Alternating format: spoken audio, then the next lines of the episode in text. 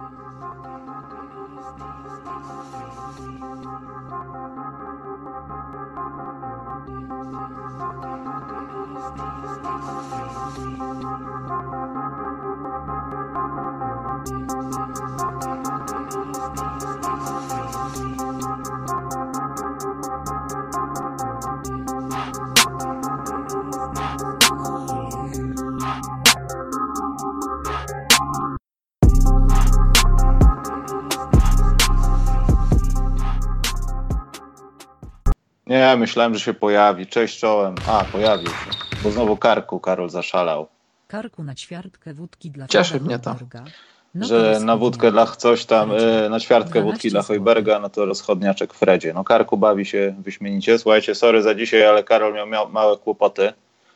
W sensie y, musiał ogarnąć swojego potomka. No, bo on, on chyba chce sam nagrywać podcasty i zazdrości, Karol, i dlatego on stwarza takie kłopoty. Też Ja takie tutaj- mam, mam takie Wydaje mi się, że tak jak ci powiedziałem, że on zaczyna kumać więcej i on po prostu skumał, że wiesz, że teraz już mogę wszystko, stary. Ja będę robił wszystko, żebyś robił wszystko inaczej. jak tak patrzę z boku, to czasem mi to tak właśnie wygląda, że on sobie gra mną, nie ja nim. To znaczy ja nim nie gram, ale on mną tak. Złośliwy skurczybyk z niego rośnie, powiem ci tyle, Karol. No, Czy te, teoria, czy bić dzieci jest jak najbardziej y, słuszna. Witajcie wszyscy. Y, powiem wam, że karnie dlatego nie będzie kącika tatuśka. Poldek przesadził. Także przykro mi. W ramach kary musimy, musimy, być, musimy być dyplomatyczni tacy, ale też stanowczy. A przede wszystkim stanowczy właśnie. Przede wszystkim, czy bić dzieci, pamiętajcie o tym. Dobrze, słuchajcie, więc y, będzie dzisiaj zebranko, będzie dzisiaj trochę newsików. Pogadamy na jeden taki temat, który moim zdaniem jest trochę bez sensu z przyczyn finansowych, ale Karol się upiera, że to jednak ma jakieś ręce i nogi. Chciałbym usłyszeć jakieś y, głosy, które y, wyprowadzą mnie z błędu. Natomiast y, zacznijmy od newsików, może Karol. E, sprawa Markela Fulca i tego, że rozpoznano u niego zespół górnego, hehe, otworu klatki piersiowej. E, to chyba nie jest jakaś wielka sensacja, że odkryto w jego ciele coś, co jest nie tak. Chyba nie będziemy tego komentować. No, możemy w dwóch zdaniach. No, ja chciałem tylko powiedzieć, że to się chyba troszeczkę, nie wiem jak to jest błahy powód medyczny, czy, czy nie jest błahy ten powód medyczny. Kompletnie nie wiem, e, bo nie wiem jaka to jest skala problemu, jeśli chodzi o porównanie z, nie wiem, z jakimś paraliżem, niedowładem i tak dalej.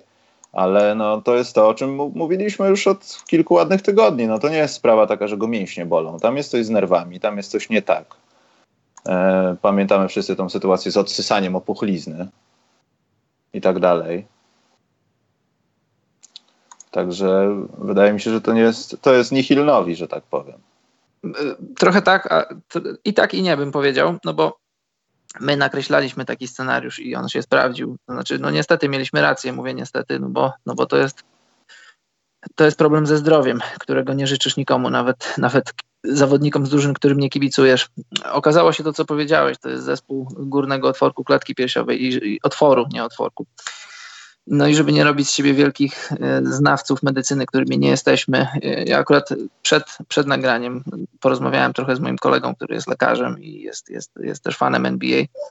No, no i konkluzję mieliśmy taką, no wiesz, nie możesz, może, nie możesz wydawać wyroków, jeśli nie widziałeś tego ciała, więc nie, on, on nie może stawiać diagnozy, ale na podstawie tego, co zostało zdiagnozowane, to, to może być tak, że fakt, że 76ers chcieli go w zeszłym sezonie szybciej, żeby grał po tej kontuzji barku, to, to przypomnijmy, że to jest cały czas tajemnicza kontuzja barku, bo między tym, jak, jak zaczął Summer League, między znaczy nie, nie Summer League, to było przed draftem jeszcze. Między, między tym, jak ostatni raz widziano go grającego dobrze w koszykówkę, a draftem y, wydarzyło się coś, te, coś tajemniczego i do tej pory nikt, y, nikt nie odkrył kart, nikt się nie wygadał, nie wiemy, co się wydarzyło. No faktem jest, że, że Markel Fultz doznał jakiegoś tam urazu w obrębie barku. I jeżeli lekarz może badać na odległość, to takie, takie wstępne badanie brzmi, że po prostu oni przyspieszyli. To, to, to to co, to, co wydawało nam się, że tak to było, że presja, presja drużyny, presja A środowiska. to nie jest zła diagnoza przypadkiem? No bo ja pamiętam, że ten jego bark był chole, cholernie opuchnięty, że jeśli już musisz odsysać komuś płyn, robić praktycznie punkcję w ramię wielką igłą, no to znaczy, że coś jest nie tego, no. Ktoś No źle tak, podszedł do tego pamiętasz- medycznie wcześniej, wiesz, to Y, samo z siebie by nie ropiało, że tak powiem. Tak, ale to ja już, ja już teraz mówię tutaj, już teraz dziś, już po fakcie. y, Poczekaj, oceniam- Karol, bo doszło do nadużycia. Przepraszam, Stanisław. To ja w takim układzie jeszcze raz rzucam, bo Karol Stanisław dał nam stówę, a myśmy ją przegadali. Mhm. Po, pozdro 600 nam dał, tylko nie dał nam 600, tylko stówę. Dzięki Stanisław jeszcze raz, przepraszam. Stanisław Ale Karol mnie zbul... Stanisław- 100 złotych. Stanisław The Chosen One? The Chosen One, tak. Te nazwiska to naprawdę, i to jest prawdziwe nazwisko. Karol, to jest zero ściemy, ja wysyłam, wiem, no. Fajnie. To jest fajne nazwisko.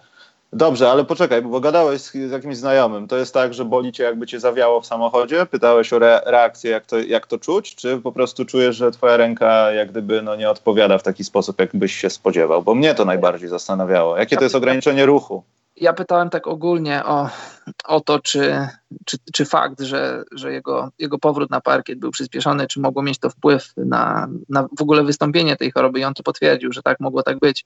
I to jest coś, co przypuszczaliśmy, jak tylko zaczynały się pojawiać te różne problemy z Fulcem, te różne doniesienia, bo musimy przypomnieć, że z obozu 76ers w zeszłym sezonie przychodziły bardzo sprzeczne informacje. Informacje od klubu, od Colangelo, który jak wiemy kłamał i został zwolniony, od agenta Fulca, który y, być może nie miał interesu w tym, żeby kłamać, najprawdopodobniej nie miał interesu w tym, żeby kłamać. I tak jak ty przypominasz, y, że z tego opuchniętego, bolałego ba- barku odsysano mu jakiś tam nie wiadomo jaki płyn, E, a z kolei wersja klubu była taka, że tam w w ten bark wstrzyknięto mu jakiś środek, y, nie wiem, przeciwbólowy czy jakiś przeciwzapalny, to już wtedy na tamtym poziomie, na, tym, na, na, na samym początku tej kontuzji, samym początku tej historii przychodziły do nas sprzeczne informacje, więc już wtedy zaczęło śmierdzieć. A teraz jesteśmy ponad rok od tego i, i, no i tak to jest z ludzkim ciałem, nawet w NBA i nawet z tą medycyną na tak wysokim poziomie, że, że nawet w NBA ona szwankuje i nawet w NBA ludzkie ciała podlegają takim samym procesom. I teraz też, wiesz co, wydaje mi się, że, że 76ers trochę kłamią, bo mówi się, że, że Fultz zaczyna proces rehabilitacji, który może potrwać tygodnie, mówi się tygodnie. A z tego, co udało mi się usłyszeć i przeczytać, to, to jeśli to jest to, a chyba to już jest potwierdzone, że to jest to, że to jest ten zespół górnego otworu klatki piersiowej, to są, to, to są nerwy i nigdy nie wiadomo, jak rehabilitacja, jak, jak nerwy zaczną, że tak powiem, współpracować ze, z rehabilitantem, z rehabilitacją, z tym całym procesem. I w międzyczasie została przywołana jakaś historia jakiegoś innego koszykarza wcześniej, która nie zakończyła się dobrze. No bo, no bo nerwy to są nerwy, to nigdy nie wiesz, nigdy nie masz gwarancji. Inaczej leczysz mięśnie, inaczej, inaczej leczysz kości, a, a, a nerwy to jest, to jest bardzo skomplikowana, bardzo poważna sprawa. I ja jestem tutaj, już powiedziałem wcześniej w podcaście, jestem all in Team Fultz, jeśli, bo pojawiła się, pojawiła się kwestia tego, że, że Fultz i jego agent być może będą mogli pozwać 76ers. I ja jestem za tym. Jeśli, jeśli mają przesłanki ku temu, jeśli, jeśli chcą to zrobić, to niech to zrobią i niech to będzie jakiś drogowskaz, niech to będzie przestroga na przyszłość dla klubów, żeby, żeby nie igrać ze zdrowiem młodych ludzi, żeby nie igrać ze zdrowiem swoich zawodników. Wiadomo, że to jest biznes i chcesz mieć zawodników gotowych do gry jak najwcześniej, no ale jeżeli to się odbywa kosztem ich długoterminowego zdrowia, to, to ja bym nie chciał, żeby tak było. A y, pamiętajmy, że mówimy o dwudziestolatku, mówimy o człowieku, o chłopaku, który, który miał mieć przed sobą całą karierę. I ja już mówiłem wcześniej w podcaście, że nie oglądam NCAA, ale jak sobie obejrzałem highlighty Fulca, to, to naprawdę to jest to był wielki talent, zamknięty w świetnym ciele do, do grania w koszykówkę. Jak spojrzysz teraz na Fulca, no nie teraz, w ostatnich tych meczach grał, to są du- zupełnie dwaj inni ludzie i no i szkoda patrzeć, że ten, że ten talent tak się marnuje i wiecie, możemy teraz mówić, że, że Danny Ainge trochę przechytrzył y, wszystkich i wygrał, i wygrał ten draft. Ale faktycznie, jak tak wracasz, bo ostatnio wróciłem sobie do tych różnych analiz i tych tekstów, y, jeśli chodzi o draft, tam nie było żadnych znaków zapytania przy Fulcu. Żadnych, najmniejszych. I popatrzcie, jak to wszystko się pozmieniało, jak to, jak to się wszystko, jak to wszystko może się zmienić. Jedna kontuzja, jeden uraz i, i, i taką mamy historię. Nie wiem, co mogę więcej dodać. I jeszcze raz powtarzam, chciałbym, żeby, chciałbym przede wszystkim życzę Fulcowi zdrowia, żeby wrócił do, do grania w koszykówkę, bo, bo, bo, ma, bo jest, jest niesamowitym talentem, ma idealne ciało do grania w koszykówkę na, na, tym, na, tym, na tej pozycji, na której zazwyczaj grał. I też chciałbym, żeby to był taki, taki, taka przestroga dla innych klubów, żeby, żeby nie igrać ze zdrowiem koszykarzy. Jest jeszcze taka jedna sytuacja, że w ten moment, kiedy on grał, i też mówiliśmy, że on nie za specjalnie wyglądał na osobę, która no tak jak z tym podawaniem, wykonuje określone rzeczy tak jak zawsze to wykonywała, nie jest to po prostu jakieś takie oddawanie piłki, bo oddawanie piłki, bo nie wiem, bo nie jestem w stanie wysoko ręki podnieść. To i tak dawał z siebie dużo za dużo, biorąc pod uwagę, co mu jest. Przynajmniej tak, tak mi się wydaje, bo to wszyscy śmiali się, że on no co, przestał po kontuzji e, pamiętać jak się rzuca, no i, ale to nie on, tylko jego ciało przestało to pamiętać i to jest problem może nie tyle przestało pamiętać, co po prostu y, ta, ta, ta, y, ta mechanika oddawania rzutu sprawiała mu ból i on to starał się minimalizować jak tylko się dało. Zobacz. Y, Albo po prostu omijać, no jeśli masz odcisk, starasz się, starasz się nie stawać na tym Oczywiście. fragmencie stopy, bo Jasne. cię boli, wiesz. Zobacz, zobacz w obrębie te, samego tego sezonu, tego sezonu, który teraz oglądamy, który gramy, Fultz dwa razy zmieniał technikę oddawania rzutów wolnych. Na początku rzucał z takim, takim, z, takim, z takim suspensem, z takim za, zatrzymaniem, a później zmienił styl na, na przekładanie piłki z lewej do prawej ręki, po czym y, takie, takie robił y, niekontrolowany, czy może niesygnalizowany rzut. Czyli już to, to, to, to, się działo w odstępie kilku, kilkunastu dni, że on musiał, on musiał zmieniać technikę swojego rzutu, no bo po prostu nie był w stanie w zwyczajny sposób podnieść piłki do góry i oddać rzutu. W ogóle, jak dla mnie to jest w ogóle szok, że on się decydował na granie w koszykówkę. Co oni musieli mu tam mówić w szatni, co ci lekarze, w jaki sposób musieli go przekonywać, że słuchaj Markel, ty jesteś, wszystko jest w porządku, to jest tylko, to jest tylko w twojej głowie. Tak mi się wydaje, że tak mu mówili że on może w to uwierzył, aż w końcu jego agent, bo pamiętasz, e, jak mówiliśmy o tym na początku, to jego agent podjął decyzję, że nie, że mój klient nie będzie grał, nie będzie się poddawał, na, nie będzie robił z siebie pośmiewiska, nie będzie niszczył swojego zdrowia jeszcze bardziej, Oni, on go zamyka i, i do odwołania, do momentu, kiedy, kiedy nie zostanie w 100% zdiagnozowany i przede wszystkim wyleczony. No i chyba dobrze to zrobił. Mam na myśli agenta. No tak, ale nie wiem jak to, znaczy jak to, co będzie dalej z Fulcem, bo też musimy, znaczy z Fulcem, e, też musimy pamiętać o tym, że jeśli zostanie przeprowadzone to e, leczenie i tak dalej, to tam będą wkraczały, zależnie od tego jak się zakończy, wiadomo, to tam będą wkraczały rzeczy związane z jakimiś ubezpieczeniami, z jakimiś sytuacjami już w ogóle cywilnymi, że to pójdzie do sądu że Fultz prawdopodobnie będzie chciał odzyskać co swoje za to, że słuchajcie, no, zakończyliście mi karierę. Aczkolwiek nie wierzę, żeby to był aż tak poważny problem, żeby to kompletnie zabiło jego karierę na poziomie, no, nazwijmy to nawet ławki NBA. Bo no miejmy nadzieję, tak, że tak nie Tak nie powinno być. No, to nie jest no. chyba aż tak straszne, tylko to trzeba dobrze wyleczyć i dobrze do tego podejść. Zresztą wielokrotnie się o tym wspominano, ale to przykładem jest szak. No jedna zła decyzja lekarska jedno złe leczenie może to ciągnąć się za sobą. Jedna zła opinia i jedna dobra opinia, sorry, i wystarczyłoby, że nie ma, wiesz, końca kariery za dwa lata na przykład.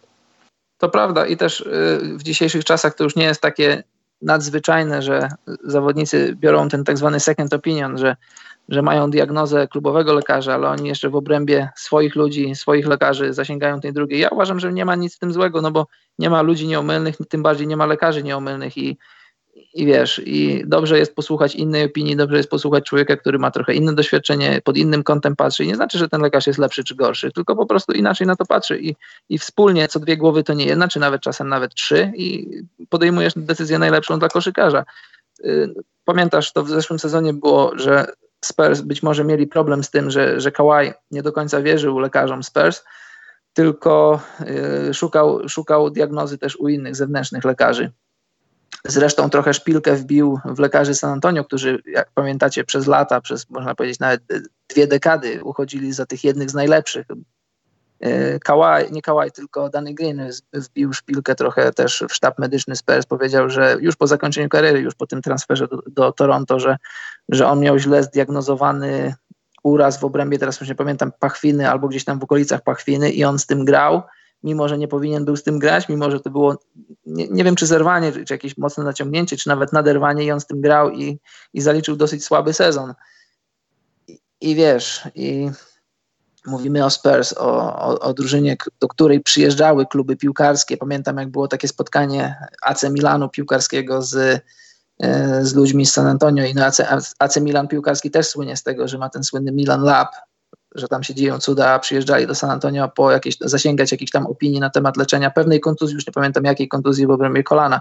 Więc to jest taki trochę, ten ostatni rok San Antonio też trochę rzuca cień na, może nie jakiś wielki, ale delikatny cień na, a może wielki, na, na doświadczenie, na wiedzę i na, na kompetencje medyków Spurs, ale też, na, też na, na, na, podejście, bo oni z tego, co dochodziło do nas, to czytaliśmy, że oni mieli trochę problem z tym, że Kałaj szuka opinii u innych lekarzy. To taka trochę dygresja dalsza, od, odchodząc od Spursa, od, od, od Felca, odchodząc od Fulca, przechodząc do Spurs. Dużo trudnych słów w jednym zdaniu i no i tyle chyba. Dobrze, Karol, jakiś newsik od ciebie teraz miał być?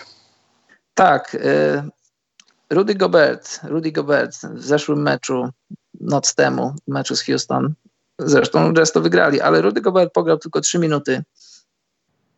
Y, I to jest problem, bo Rudy Gobert, on o tym mówił, on o tym mówił przed sezonem, że te nowe interpretacje przepisów odnośnie, wiecie, odnośnie grania w obronie, to może być problem dla Jazz, to może być problem dla niego samego. I, i jak patrzymy na sezon, na sezon Jazz, jak patrzymy na sezon Rudego Goberta, to ewidentnie jest to dla niego problem. On jest, on jest świetny w obronie. On jest, ja, ja, moim zdaniem, jeśli, wiesz, jeśli jego kariera tak będzie wyglądać, to on będzie all-time historycznie jednym z najlepszych podkoszowych obrońców w historii ligi, ale ewidentnie tutaj ma problem z, z dostosowaniem się do tych interpretacji przepisów. I on już po trzech minutach wyleciał z boiska, e, po szybkich dwóch faulach, e, sfrustrowany, schodząc na ławkę, tam uderzył w coś i, i sędziowie go wyrzuci, wyrzucili z boiska. I tak patrząc globalnie w perspektywie już nie tyle sezonu e, Goberta, co sezonu Jazz. Jazz będą, to, to, no to, to są truizmy, co mówię, ale Jazz będą potrzebowali e, nie tylko obecności Goberta, ale też Goberta czującego się w obronie ponownie jak ryba w wodzie. I on będzie musiał w obrębie tych nowych interpretacji trochę może nie zredefiniować swoją grę, ale zrobić kilka usprawnień. I póki co, jak patrzę na to, jak patrzę na, na grę Jazz e, pod kątem bycia kibicem, ale też pod kątem bycia sędzią i też wiesz, zawsze staram się, staram się e, pod tymi dwoma kątami patrzeć na, na mecze koszykówki, to widzę, że ewidentnie Rudy Gobert ma z tym problem i, i w skali całego sezonu to może być też problem dla Jazz. Jeśli, jeśli nadal Rudy będzie miał problem z tym dostosowaniem się, a to, to nie jest łatwe, jeśli masz 20 parę lat i, i wcześniej w NBA grałeś z sukcesem trochę inaczej, jeśli trochę zabierasz z tej jego gry, a, a przecież defensywa to jest jakieś 80% jego, jego tożsamości w NBA, no to może być kłopot na, na dalszą metę, w dalszej, w dalszej perspektywie. I jestem bardzo ciekaw, bo, bo ja uważam, znaczy mam go za inteligentnego zawodnika i, i nie wyobrażam sobie scenariusza, w którym Rudy Gobert nagle przestaje być tym, kim jest w NBA. Wydaje mi się, że w, w dalszej perspektywie on, on, nauczy się z tym grać, tylko że to jest taki trochę proces, który odbywa się w bólach, to jest proces, który odbywa się na, że tak powiem, na żywym organizmie, bo on nie miał za dużo czasu, nie grał w Summer League, no bo gwiazdy nie grają w Summer League, nie miał za dużo czasu, żeby dostosowywać się do tych nowych interpretacji, a teraz po, po 26 meczach sezonu widać, że, że on nadal ma z tym problem. A, a Jazz będą jak, jak najszybciej będą potrzebowali Rudego Goberta, który dobrze się czuje w tych przepisach, bo póki co są na, na 11 miejscu na, na zachodzie. To nie, nie mają wielkich strat, bo mają zaledwie pół meczu straty do, do ósmego miejsca. No ale przypomnijmy, że przed sezonem Jazz byli wskazywani przez wielu na top 3, top 4 zachodu. Póki co to się nie dzieje i ja uważam, że, że pokłosiem, dużym pokłosiem tego wszystkiego jest to, że właśnie Rudy Gobert ma problem z dostosowaniem się do, do tych nowych interpretacji. Mimo, że Jazz są, e, są oni w tym momencie szóstą obroną w NBA, ale to tylko na papierze wygląda tak nie najgorzej, a gołym okiem, gołym okiem widać, że, że Rudy Gobert ma z tym problem. Kropka. Tak, kropka. Chciałbyś coś, Michał, dodać na ten temat? Yy, znaczy, ja, Karol, się nie zgadzam kompletnie z tym, że to są kłopoty z interpretacją. To są kłopoty z nerwami, bo to by się stało, gdyby coś innego się stało. Pewnie. Co, masz wyrzucenie Goberta? Tak. Ja wiem, że on się zdenerwował według niego nie bez powodu i ta frustracja była spowodowana czymś, ale kto wie, czy nie wiem, cokolwiek innego by nie doprowadziło do takiej sytuacji. Wiesz, i tak i nie, bo ja myślę, bo jeżeli jesteś zawodnikiem, który należy do elity obrony, no to on stawia sobie za punkt honoru granie w obronie, tak jak y, wielcy strzelcy stawiają sobie za punkt honoru dobre posiadanie dobrej skuteczności, tak on za punkt honoru stawia sobie zatrzymywanie ludzi pod koszem, nie dawanie im, wiesz, y, łatwych punktów, łatwego penetrowania. Jeżeli on robi rzeczy, które robił do tej pory, no bo wiesz, jest tak zwana pamięć mięśniowa i mimo, że masz w głowie, słuchaj Rudy, mamy nowe przepisy, mamy nowe interpretacje, nie możesz robić tego czy tego. I on na pewno na tych odprawach przedmeczowych z, z trenerami, on ma to kładzione do głowy i on wie, okej, okay, okej, okay, będę pamiętał, ale to, to jest moment, to jest chwila i to jest ta chwila, w której nagle słyszysz gwizdek sędziego, to jest faul i on sobie myśli, wiesz, znasz jakieś przekleństwa po francusku, ja znam jedno chyba, me, merde. I on sobie merde, tam, tak, to On sobie mówi merde i, tak, i on mówi, no nie, no znowu. I, i ja, ja, ja rozumiem jego frustrację, no bo to są niby to są małe rzeczy, to jest dopiero początek sezonu, ale żeby nie było tak, że już mamy 26 spotkań tego sezonu, żeby się zaraz nie zrobiło tak, że mamy połowę rozgrywek, a Jazz są nadal na 11, 12 czy 13 miejscu. Ja doskonale rozumiem, bo y, ludzie, on, on wie, jaką ma odpowiedzialność, że, że ta drużyna defensywnie jest na jego barkach. Jeżeli ofensywnie jest na barkach y, Donowana Michela, tak defensywnie jest na jego barkach. I jeżeli on, on się frustruje raz na sędziów, ale dwa frustruje się też na samego siebie, może, tak myślę, tak mi się wydaje, że, że kolejny raz zawodzi swoich kolegów, że, że wiesz, kolejny raz zawodzi swoich kolegów, ale też ma frustracje skierowane w stronę sędziów, że, że jak to może być. I ja, ja tutaj go rozumiem. Okej, okay, nie, no jasne, tylko też trzeba pamiętać o tym, dlaczego odpalasz się wszystko jedno, dlaczego w trzeciej minucie spotkania, wiesz, bo to było ewidentnie odpalenie się. Nie, no jasne, to to jest prawda. Zawsze jest takie, jest takie pożekadło, że e, no nie ma z sędziami co dyskutować, a jeśli dyskutować, to trzeba umieć to robić, no bo zagwizdane, rzecz zagwizdana, podjęta decyzja przez sędziego w 99% jest nie, nieodwracalna. Rzadko kiedy zdarzają się sytuacje, że sędziowie się zbierają. Więc to należy postrzegać nawet pogardliwie, ale to nie ma sensu, bo on tego nie może nawet cofnąć. No, no jasne, oczywiście. Przeważnie. Może, mogą cofnąć sytuację autu, bo się zmówią, ale tam nie ma kontaktu żadnego zawodników. Trójka trenerska podchodzi do siebie i mówi, słuchaj, no my widzieliśmy to inaczej.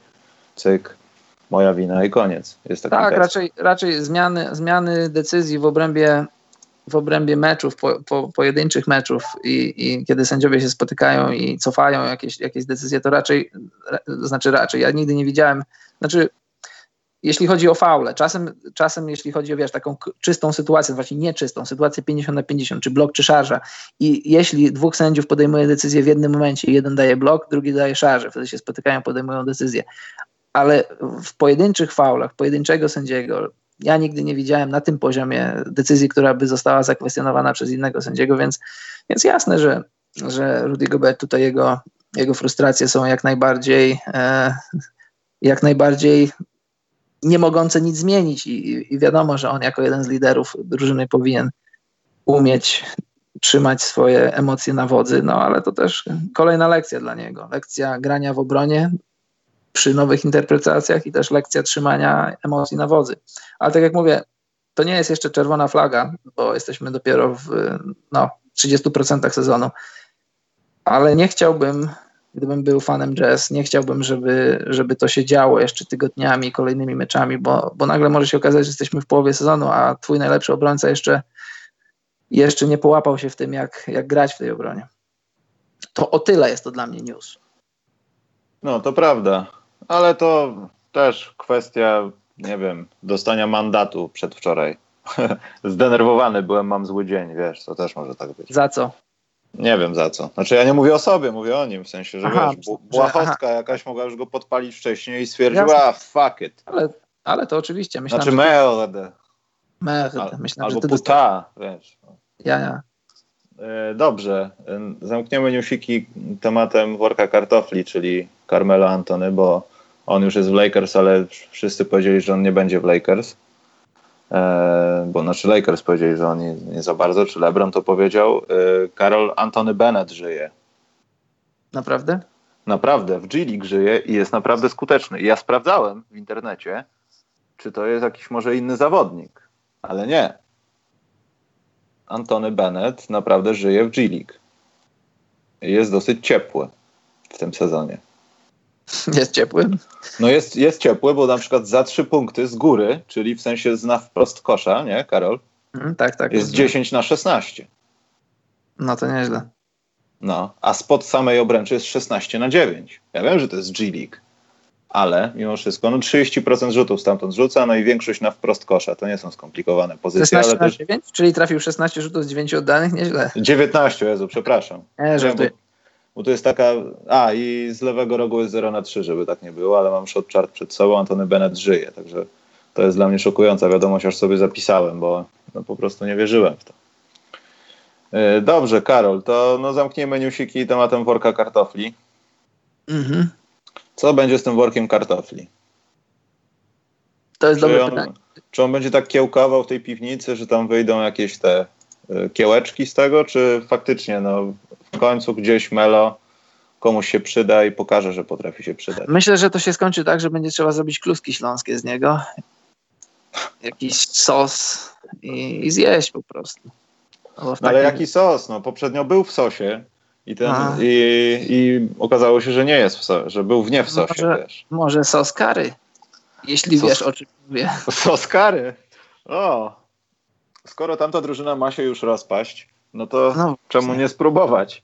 Słuchaj, żarty na bok. y, y, Jasne, pojawiła się plotka, że, że być może LeBron będzie chciał swojego kolegę z bananowej łódki i ta plotka została już, y, już zdementowana. Była dwa razy Oj, szybciutko była zdementowana. Ojej. I wiesz, ja w ostatnim podcastie wrzucałem ten taki tekst o tym, jak powstają plotki w NBA. Na podstawie miałem okazję kilka rozmów przeprowadzić z ludźmi z NBA. I, I wiesz, tak to jest. Zastanawiam się, jakie jest podłoże właśnie tej plotki. Czy na przykład, czy ta plotka nie wyszła z obozu właśnie Melo, jego agenta, czy jego samego. Yy, Wiesz, jak to jest. Koszykarze mają kontakty na stopie przyjacielskiej, można nawet powiedzieć, z dziennikarzami, to prominentnymi dziennikarzami. I jest jakiś cel w tym, żeby, żeby mieć te relacje i słuchaj, gdybym ja był koszykarzem, to byś był znanym dziennikarzem i nie, do, nie, nie szłoby mi za dobrze. Bym powiedział, słuchaj Michał, weź tam coś, tweetnij o mnie, napisz coś o mnie. Niekoniecznie kłam, tylko po prostu Napisz coś o mnie. ty po prostu napisz coś o mnie. No i tak to działa i być może ten news wyszedł, wyszedł właśnie z obozu, z obozu Melo, żeby przypomnieć, że Melo żyje i chce grać w koszykówkę, a ile on ma z tym prawdy, tego nie wiemy. I, ale teraz już wiemy, że Melo chce grać i może jakiś inny klub pomyśli, ej, słuchajcie, przecież Melo żyje, może zadzwonimy do niego i zobaczymy, jak tam u niego. E, Czy, czy, czy widzę Melo w Lakers? Jasne, że go widzę w Lakers, bo śmiejemy się z Melo i śmiejemy się słusznie z Melo, bo Melo trochę stał się karykaturą gwiazdy, taką trochę idzie idzie śladem Alena Eversona niestety. I niestety jako wielokrotny All-Star, jako wielokrotny reprezentant kraju, jako, jako myślę, że no nie wiem czy Hall of Famer, nie chcę jeszcze tego mówić, ale jako świetny koszykarz, naprawdę świetny koszykarz, zawodnik, który rzucił ponad 20 tysięcy grubo punktów, nie on ma już 25 przekroczył, ale mniejsza z tym. I on trochę z NBA wychodzi kuchennymi drzwiami. Ja myślę, ale powiedziawszy to wszystko, że śmiejemy się z niego, trzeba pamiętać, że, że z Melo nie było nigdy jakichś wielkich problemów wychowawczych, problemów w szatni, że, że był taki trochę rakotwórczy, że, że koledzy z drużyny mieli z nim problemy. Przez lata przegrywania w Knicks nie było takiego czegoś w Knicks. Dziennikarze z Nowego Jorku zawsze to podkreślają, że Melo był zawsze dostępny, Melo zawsze się wypowiadał dyplomatycznie, na, nawet, nawet na temat Phila Jacksona, kiedy był ciągnięty za język i, i wiesz, łatwo może byłoby o jakieś takie wymknięcie się jakiś jednego słowa, czy jakichś dwóch takich, których byś później żałował. Od Melo tego nie usłyszałeś. Nie wiem, czy wierzyć ludziom w Houston, ale ludzie w Houston też podkreślają, że Melo był zawsze współpracujący, że, że mimo, że się, że się rozstali, to, to nikt nie może powiedzieć złego słowa o Melo, no poza, poza jego grą, rzecz jasna, i poza, poza jego obroną, więc wyobrażam sobie scenariusz, w którym Melo znajdzie klub i wyobrażam sobie też scenariusz, że jeśli Lakers będą go chcieli, jeśli on będzie chciał grać w Lakers, to też sobie wyobrażam, że będzie mógł tam grać i nie, nie, nie spodziewam się, żeby to miało jakiś negatywny wpływ na, na młodych, na, na Kuzmę, na Bola, na Ingrama. Pytanie tylko, czy Melo będzie chciał zaakceptować swoją rolę wy, wynikającą no, z jego ulatującej już fizyczności. Jeśli, jeśli Melo będzie chciał być takim Steve'em Nowakiem, takim Ryanem Andersonem, takim gościem wchodzącym z ławki, żeby oddać trzy rzuty, żeby sfaulować dwa, trzy razy, no to ja widzę dla niego miejsce w drużynach NBA. Tylko, że mam poważne wątpliwości, czy Melo będzie chciał wejść w taką rolę. I jak dla mnie to się tutaj wszystko zamyka. Ta sprawa się zamyka tylko, tylko tutaj. Jeśli Melo będzie chciał wejść w rolę człowieka, taki, wiesz, taki instant scorer, wchodzi z ławki, oddaje 3-4 rzuty, 5-6 minut, schodzi na ławkę to, i robi to później, nie wiem, tam w kolejnej kwarcie, czy w zależności kiedy jest potrzebny, w zależności od ustawienia. Jakieś sytuacje specjalne, jakaś ostatnia akcja kwarty i, i, masz Melo, żeby rozciągnąć, rozciągnąć grę. Widzę taki scenariusz i widzę, widzę Melo w takiej roli, tylko pytanie, czy on sam będzie chciał w takiej roli grać. Tego nie wiem i No i chyba się nie dowiem, dopóki Melo nie zacznie grać, albo zacznie nie grać, albo grać w innej lidze w Chinach, czy, czy ogólnie dać sobie spokój. No na przykład, albo, albo też dojdzie do takiego, nie wiem, punktu w jego karierze, kiedy nie chcę mu życzyć, żeby to było tak późno, jak na przykład, nie wiem, Wyversona, że, że i, te, i też do końca się nie nauczył wszystkiego, natomiast, że trochę te czasy się nie pokryły z tym, że on chciał, ale już nie mógł. Bo gdyby on był, ja nie chcę mówić dzisiejszej koszykówce, ale trafił trochę inaczej, albo nie wiem, no trochę lepiej, szczęście by się bardziej do niego uśmiechnęło w Denver, to tam widzieliśmy jego najlepszą wersję do tej pory.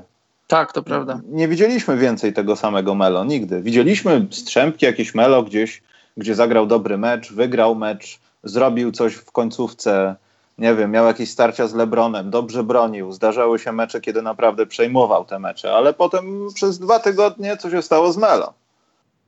Natomiast Pamiętasz? to jest jeszcze dziwniejsze, przepraszam, że jak było to spotkanie jego w Polsce, e, bo tam promował jakiś napój energetyczny, który w zasadzie też znikł, ale nie, nie wiem kompletnie co się stało, to nie wyglądał na człowieka, który ma jakieś za duże mniemanie na swój temat. W sensie tak nie odnosił się do ludzi, był bardzo cierpliwy, bardzo miły. Ja wiem, że to jest, może być maska po prostu do mediów, bo menadżer mu kazał. Ale wydaje mi się, że to powidać po człowieku, kiedy on sprawia problemy w drużynie. I zastanawiam się, co było na przykład takim problemem, że w Houston to wszystko tak się posypało. Czy to, że po prostu on się nasłuchał za dużo na swój temat, że on już nie jest tym, kim był, czy no, pokazuje czasami pazury. No. I też się tak zastanawiam, w czym tkwi problem. Bo ta fizyczność i tak dalej, ten sport, no to niewątpliwie, no to już, to już jest końcowa i trzeba to dobrze wykorzystać, przynajmniej to, co powiedziałeś, jego atuty, a niewątpliwie jeszcze jakieś się znajdą.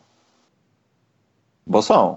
No tak myślę, a jeszcze wracając do tego jego odejścia z Houston, z tego, co udało mi się tam usłyszeć, przeczytać, to, to po prostu doszło do spotkania między Murrayem D'Antonim i Melo i oni mu nakreślili plan taki, że, że po prostu powiedzieli, słuchaj Melo, no jak widzisz przegrywamy, jak widzisz nie idzie nam za dobrze i będziemy próbowali różnych nowych różnych nowych ustawień i będą to ustawienia, w których być może na przestrzeni następnych 10 czy 12 meczów ty zagrasz dwóch, albo może nie zagrasz w ogóle, a jeśli zagrasz, to będziesz grał małe minuty. Co ty na to? Chcemy być z tobą uczciwi, tak jak ty jesteś uczciwy z nami, z nami i jak ty to widzisz? No i on powiedział, no jeśli mogę, no to nie chciałbym w czymś takim uczestniczyć. No i, no i wtedy zapadł na tajemniczą filipińską chorobę, a później się okazało, że, że, do, że do, do takiego spotkania doszło i Melo, Melo nie wyraził chęci na, na coś takiego. To może być taki trochę znak zapytania, tak jak mówię, że Melo może nie chcieć w taką rolę wejść. I, a jeszcze tu jedną rzecz chciałem przypomnieć, bo ty przypomniałeś jego, jego świetne czasy w, Dal, w Denver.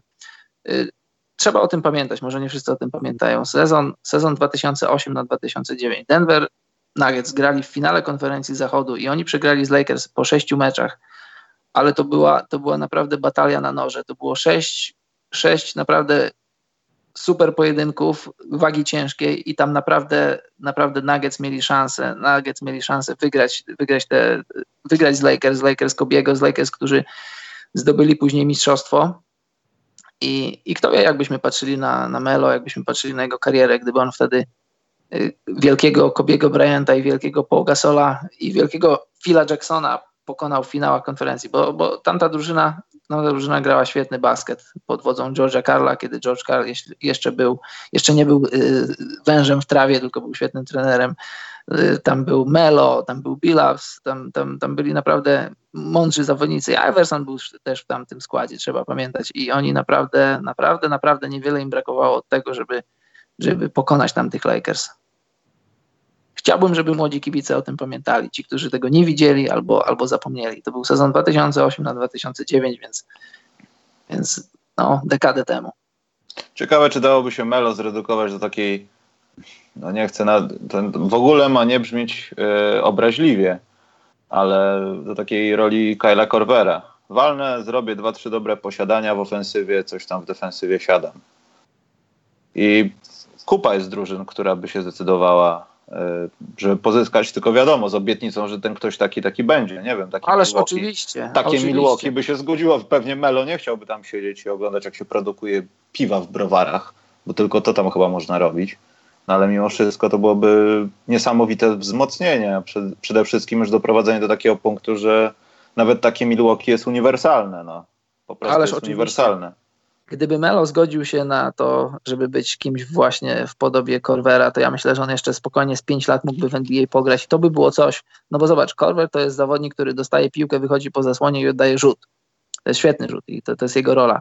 A jeśli masz Melo, który robi to samo, oddaje rzuty za trzy punkty, ale też może wziąć kogoś y, tyłem do kosza, wiesz, odpowiednich okolicznościach, no bo jeśli chcesz grać ISO ball, no to nie jest 34-35-latkiem, ale jeżeli w pewnych ustawieniach, w pewnych momentach meczu, w jakichś tam drugich kwartach, w jakichś śmieciowych czasach, nie mówię śmieciowych czasach takich, że, że mecz już jest skończony, ale w takich czasach, w takich momentach meczów, że wiesz, są takie te, jest intens, tak zwana intensywność gry.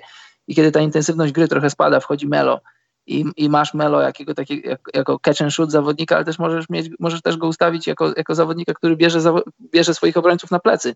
I to by było coś. Gdyby Melo się zgodził grać po, po 15, po 18 minut w meczu i e, bez gwarancji, że, że ma te minuty, bez gwarancji, że ma określoną liczbę rzutów, to ja myślę, że ta kariera mogła być przedłużona o przynajmniej 4-5 lat, że gdyby się zgodził grać tak jak właśnie Korver, gdyby się zgodził trochę schować to swojego, jak Vince Carter, to, to spokojnie jeszcze 4-5 lat mógłby zagrać w tej lidze i, i, i też byśmy za to go cenili, bo myślę, mi się wydaje, że on się boi, że on straci ten swój status, ten status gwiazdy, zawodnika, którego się ceni, którego się lubi. Ja myślę, że gdyby, gdyby był w stanie tak się przepoczwarzyć trochę, to byśmy go cenili jeszcze bardziej za to, że, że na, tym, na tej jesieni swojego, swojej kariery w NBA, że, że był na tyle inteligentny, że zredefiniował swoją grę. Jeśli to zrobi, to będzie fajnie, jeśli nie, no to po prostu dołączy do, do tych zawodników, którzy nie umieli się z tym pogodzić. No, Allenem Iversonem na przykład na czele, z którym grał parę lat razem.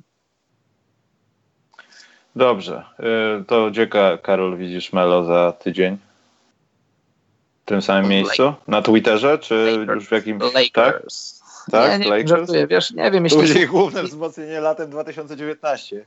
Jeśli jeśli LeBron będzie tego chciał, to Melo będzie grał w Lakers. To, to, to dla mnie nie ulega wątpliwości. To nie, to nie Pelinka i Magic będą sprowadzać Melo, tylko Pelinka i Magic będą z nim podpisywać kontrakt wtedy, kiedy LeBron powie ściągnijcie mi go. Tak myślę, że tak to będzie. A to znaczy no. może nie będzie. Ciekawe, kiedy LeBron wtedy powie ściągnijcie mi go, ale z zespołu. Jak długo to zajmie? Nie, ale ja trochę Może... wierzę. Ja chciałbym zobaczyć Melo też z drugiej strony w takich wielkich meczach, naprawdę wielkich. No już nie chcę rzucać w finał NBA, ale to byłoby straszne, jakby tam Lakers byli, ale jeśli nawet będą, to y, sobie, no, Melo wygrywa mecz numer 5, który daje ci numer 6 i oni zdobywają mistrzostwo, stary. No, ja też o tym ostatnio... Paul też Pierce na mniejszym myślałem, wózeczku, wiesz o co chodzi? Myślałem, tak, myślałem też o tym ostatnio i wyobraź sobie taki scenariusz, że Lakers właśnie podpisują teraz Melo i w pierwszej rundzie playoffów powiedzmy Lakers jako ósemka albo siódemka grają z Rockets. I, i taki Melo, on wie, on wie, że, to znaczy tak mi się wydaje, że będzie wiedział, że on jeżeli tutaj będzie grał Hero Ball, to będzie jeszcze większym pośmiewiskiem, ale on, on i gdyby do takiej serii doszło, to on zrobiłby wszystko przeciwko swojemu znienawidzonemu trenerowi, bo ja myślę, że mimo, że tam na początku sezonu mówił, że topór wojenny został zakopany z Mike'em D'Antonim, to ja też myślę, że ani on, ani D'Antoni tego topora nie zakopali. I ostatecznie, tak mi się wydaje, taką swoją malutką teorię, że, że D'Antoni ta, ta, trochę się zemścił na Melo po tym, co, co go spotkało w Nowym Jorku, bo pamiętajmy, że, że to Melo sprawiał, że D'Antoni nie wyglądał tak dobrze, jak wygląda w Houston i to Melo był główną przyczyną tego, że D'Antoni y, on, on oficjalnie nie został zwolniony, on oficjalnie zrezygnował, ale wszyscy wiemy, wszyscy wiemy, jakie mechanizmy, jakie mechanizmy za tym stały, więc tak myślę. I wracając jeszcze do tej, do tej hipotetycznej sytuacji, że, że Melo jakiś tam powiedzmy, tak jak mówisz, Game 5 albo jakiś, jaki, jakikolwiek, jakąkolwiek, jakikolwiek mecz, jakąkolwiek Albo cztery dychy na, na jakimś Durancie w finale konferencji, wiesz, obrona. No. To się może, myślę, że to się może wydarzyć. Tak? Ja chciałem to zobaczyć właśnie, no, bardzo fajnie, chciałem. Fajnie. Znaczy, wiesz, NBA to jest, to, jest, to jest liga gwiazd i liga narracji. Gdyby zobaczyć taką historię, to mielibyśmy o czym rozmawiać. Mielibyśmy... No, ale ilu takich koszykarzy było ciekawe, jakie mamy statystyki, że mieli być świetni. Pisaliśmy, mówiliśmy o nich, a okazało się, że to będzie jedna wielka kupa. No. No wiesz, Mamy... dzięki, tym narracjom, dzięki tym narracjom ludzie mają co do garnka włożyć. No, mają... Greg Oden, Greg Oden to po nocach mi się śnił czasem. A, jasne. A, Boże oczywiście. święty. Dobrze, y, Karol, przechodzimy do zebranka. Nie wiem, czy masz coś do powiedzenia w zebranku. Znaczy nie, ty będziesz coś na pewno mówił, bo ja będę musiał zarządzić y, jedną rzecz. bo Karol na przykład w kącik językowy, tu ludzie to, to już popadli w takie, w takie naprawdę fanostwo tego kącika, można powiedzieć, że no są już takie rzeczy, że font to nie jest czcionka, tylko czcionka, bo to coś Tak, tam, Karol, czytałem, czytałem o tym nie, komentarzu. nie będzie, z niedługo strach się będzie odezwać. Co żeś ty zrobił? To Ja jest to twoja wina. To ja jest to twoja wina ten kącik. jest on moją winą, ale też myślę, że możemy to, możemy coś pozytywnego z tego zrobić i, i dla siebie, i dla słuchaczy. Bo ja to powiedziałem od początku, ja się nie uważam za jakiegoś eksperta językowego. Uważam się, za, na debili przez ten kącik i takie są fakty. Będziemy się uważam się a za, jasne, za osobę, która ma świadomość językową i stara się czyścić język z błędów. I jeśli widzę jakieś błędy, a wiem, że są to błędy, to, to staram się podzielić z wami tym, korzystając z tej platformy, którą tutaj mamy, jest to platforma, która rośnie. I jeżeli wy nam podsyłacie różne rzeczy, to też się z tego cieszymy. Jeśli my popełniamy jakieś błędy, a na pewno to robimy, to, to dobrze, że nam o tym mówicie i staramy się te błędy eliminować. Ja też y, to, co powiedziałeś o tej czcionce, o tym foncie, znaczy, co do, co do teorii, to myślę, że o tym wiedziałem, ale tak jak nawet ta osoba, która pisała ten komentarz, powiedziała, że to już tak weszło w język, że nawet i, i Microsoft Word używa, używa z Dokładnie. Weszło już tak w system, że wiesz, no, gdzie będziesz szukał plików, które mają przedstawiać te określone znaki? W folderze font w Windowsie. O jasne, oczywiście. Tak. Więc no, automatycznie. Poza tym no, to, to też no nieważne, no, ale Karol to nie- niedobre skutki przynosi ten kącik. Ja nie, ja nie widzę tego za, za kilka tygodni, bo to zwariujemy. Mówić. Trzeba będzie jakiś inny kącik wymyśleć, żeby za, zasypać temat, żeby udawać, że nic się nie stało, nie ma go. kącik taneczny, kącik kucharza, O, kącik taneczny. Kącik na przykład, znamy kilku ekspertów, modowy może być. A może być modowy. A wybieramy się do Londynu, Karol. Warto byłoby się dowiedzieć, jak powinien się ubrać mężczyzna na mecz NBA e, zimą 2019. A kiedy będzie Fashion Week w Londynie? Mam nadzieję, że się pokrywa razem z NBA, to, to zrobimy dwie rzeczy. Dwie pieczenie przy jednym ogniu. Jeśli zima będzie zi- zimna w, w Londynie, to te stroje mogą nam nie zagwarantować komfortu, Karol.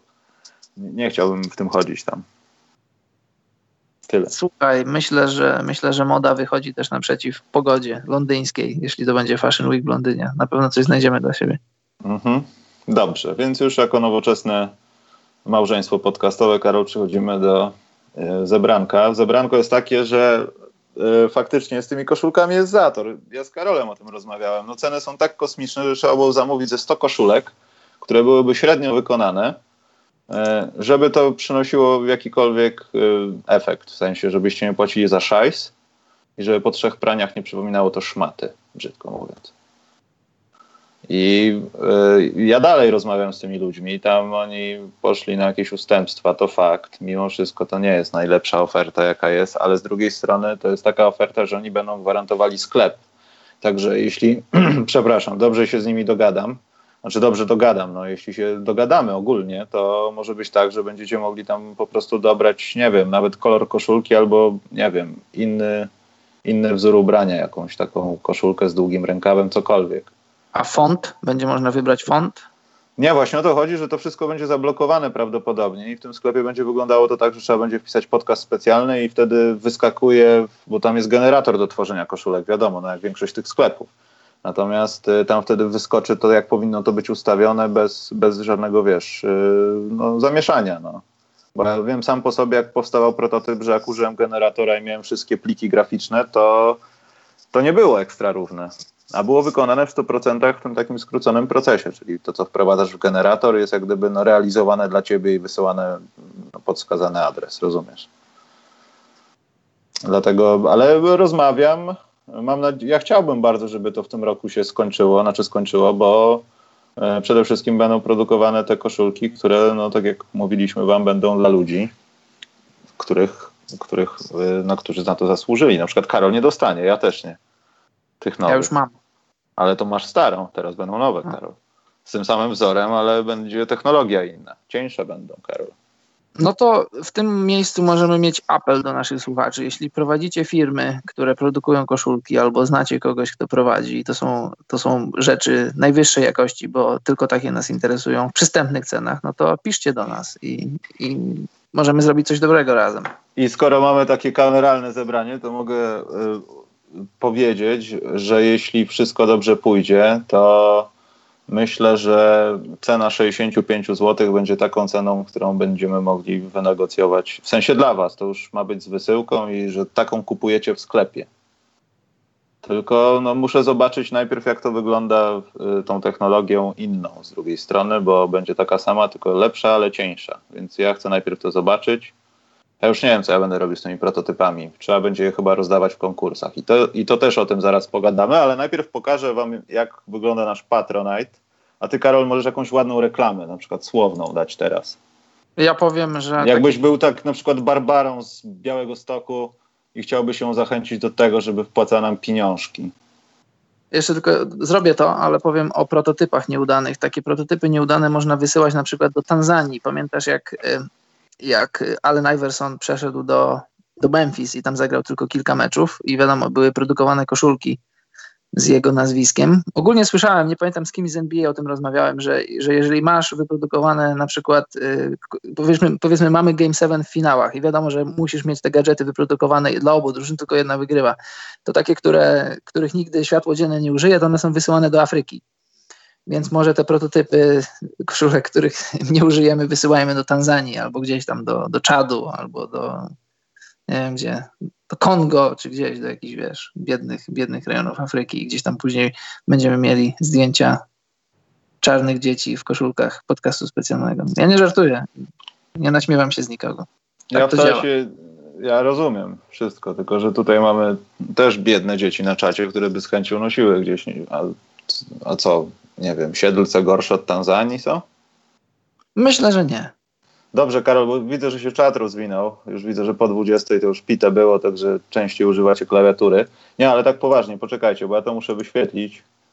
Y, jest nas, Karol, 33 na Patronajcie. Generujemy takie pieniążki, ja to przewijam teraz.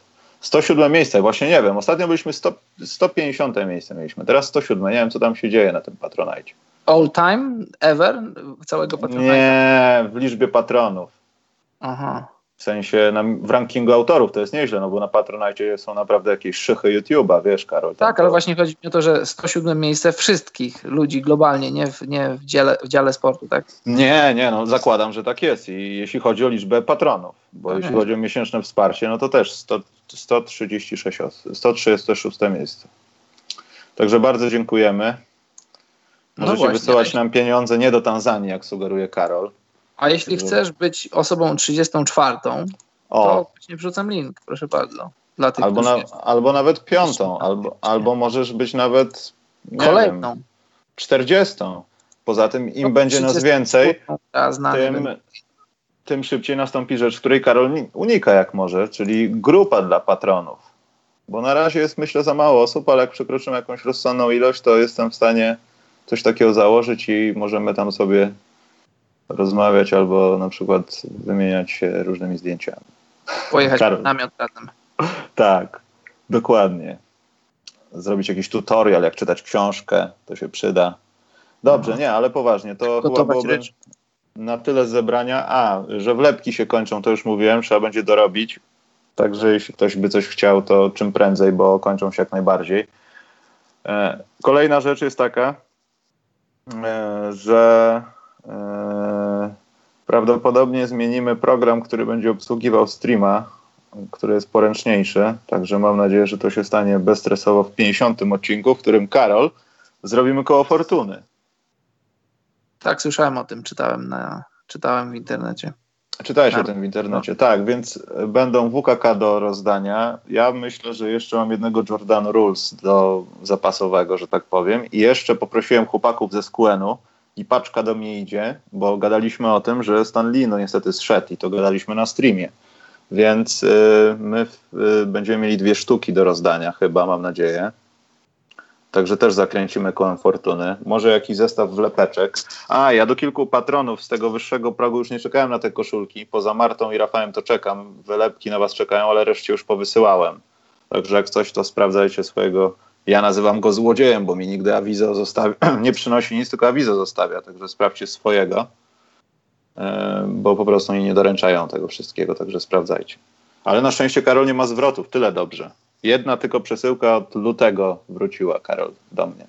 Skąd? Y, Nie, właśnie nie pamiętam, do kogoś chyba do jakiegoś stałego naszego słuchacza, oglądacza, natomiast no wróciła, w sensie dostałem zwrot. Dobrze był adres z tyłu, no zawsze piszę. Stawiam, że z Olkusza. Dlaczego? No nie wiem, bo lubię nazwę Olkusz. Nie byłem w Olkuszu, ale lubię. Aha. O. No dobrze, Karol. To co, przechodzimy do tematu głównego, nazwijmy to. Karol go zaproponował. Ten temat szybko się zakończy. Y, Tylko nie wiem, Karol, jak go nazwać. Czy to w ogóle ma być y, dywizja NBA Europe, tak? Możesz tak to nazwać wstępnie, a Czy ja mówimy o jakimś dodaniu kilku drużyn? do jak NBA? zaczniesz to robić, to ja naświetlę temat z, z, Na racji, z racji zbliżającego się NBA w Londynie. Rozmawialiśmy wczoraj z Michałem w kontekście rozmowy dzisiejszej, dzisiejszego podcastu i wpadliśmy na pomysł, żeby pogadać o pomyśle, który co roku wraca. Kiedy jesteśmy w Londynie, to słyszymy od, od dziennikarzy z, z różnych miejsc w Europie. Kiedy kolejna drużyna w NBA, z, to znaczy kolejna, kiedy pierwsza drużyna w NBA z Europy, kiedy będzie więcej meczów w NBA w Europie poza Londynem. I zawsze lubię patrzeć w tym momencie na Adama Silvera, bo, bo on to w taki bardzo dyplomatyczny i bardzo inteligentny sposób robi, że zbywa tych ludzi i oni nawet nie wiedzą o tym, że on ich zbywa, bo ci ludzie chyba nie zdają sobie sprawy z tego, że, że NBA i w ogóle brytyjska telewizja, ale też obiekt O2 mają kilkuletnią czy wieloletnią umowę na właśnie na jeden mecz, jeden mecz sezonu w NBA i to jest naprawdę kura, która znosi jajka. I być może można się zastanawiać, czy na przykład w Berlinie, czy w Paryżu, czy w Madrycie, czy gdzieś w jakimś innym wielkim mieście to by się nie sprawdziło. Pewnie by się sprawdziło, tylko że NBA lubi Londyn.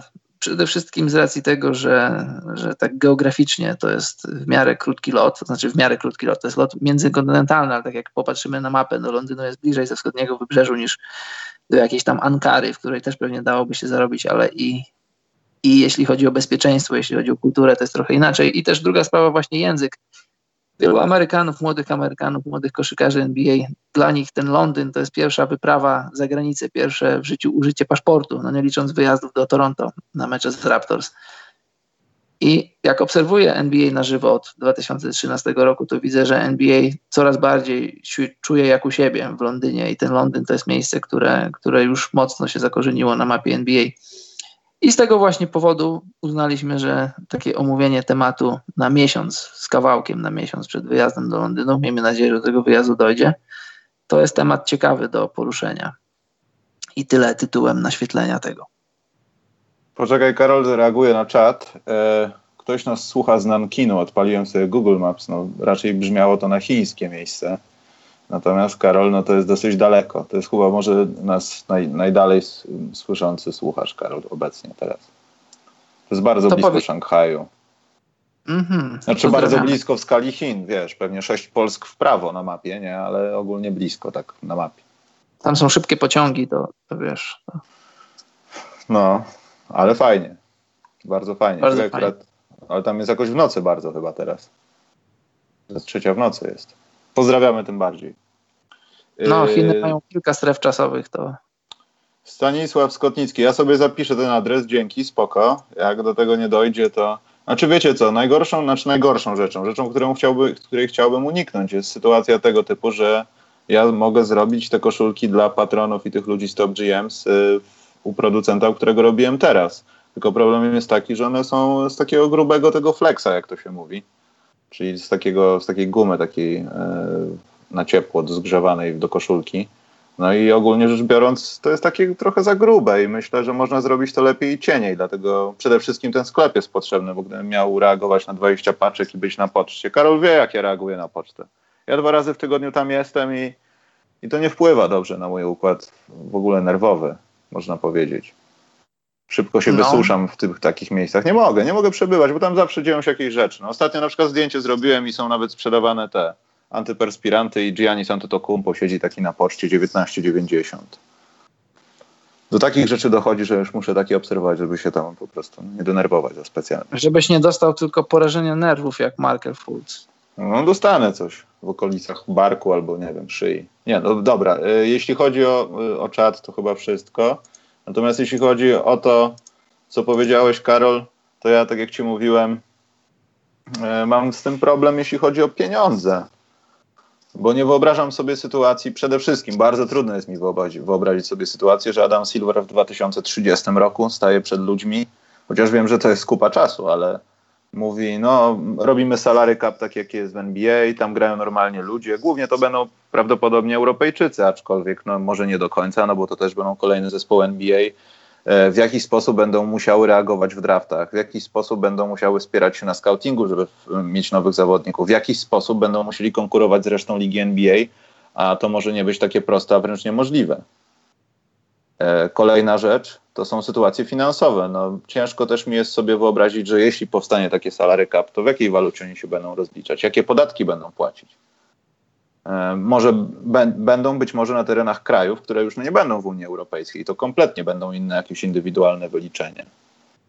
Nie chcę mówić, że zespół NBA będzie w Polsce, ale Karol, na przykład zespół NBA będący w Londynie, który się składa dajmy na to, niech wygląda jak Philadelphia 76ers i gra co drugi dzień, lata, teleportuje się, nie wiem, NBA zbuduje Hyperloop i będą tam dojeżdżali w ciągu 40 minut. To no, nie widzę tego, w jaki sposób oni by się rozliczali, jeśli chodzi o to państwo. Tam musiałyby powstać jakieś umowy, Karol. To już jest trochę ponad NBA.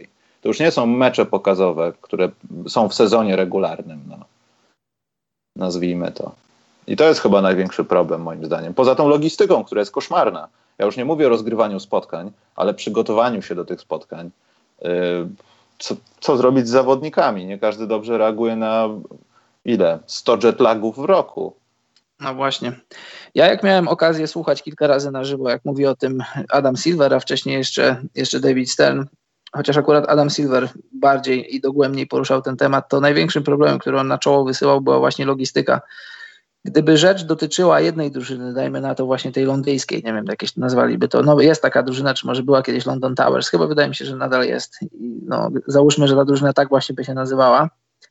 Gdyby była to jedna drużyna, no to, to dałoby się to jakoś jeszcze, to wiadomo, to byłoby bardzo trudne logistycznie przede wszystkim, no bo Adam Silver z roku na rok dba coraz bardziej o to, żeby, żeby te, te E, żeby nie było meczów back-to-back, żeby nie było meczów, znaczy było jak, ich jak najmniej, żeby nie było pięciu meczów, e, czterech meczów w pięć nocy, czy, czy tam siedmiu meczów w dziesięć.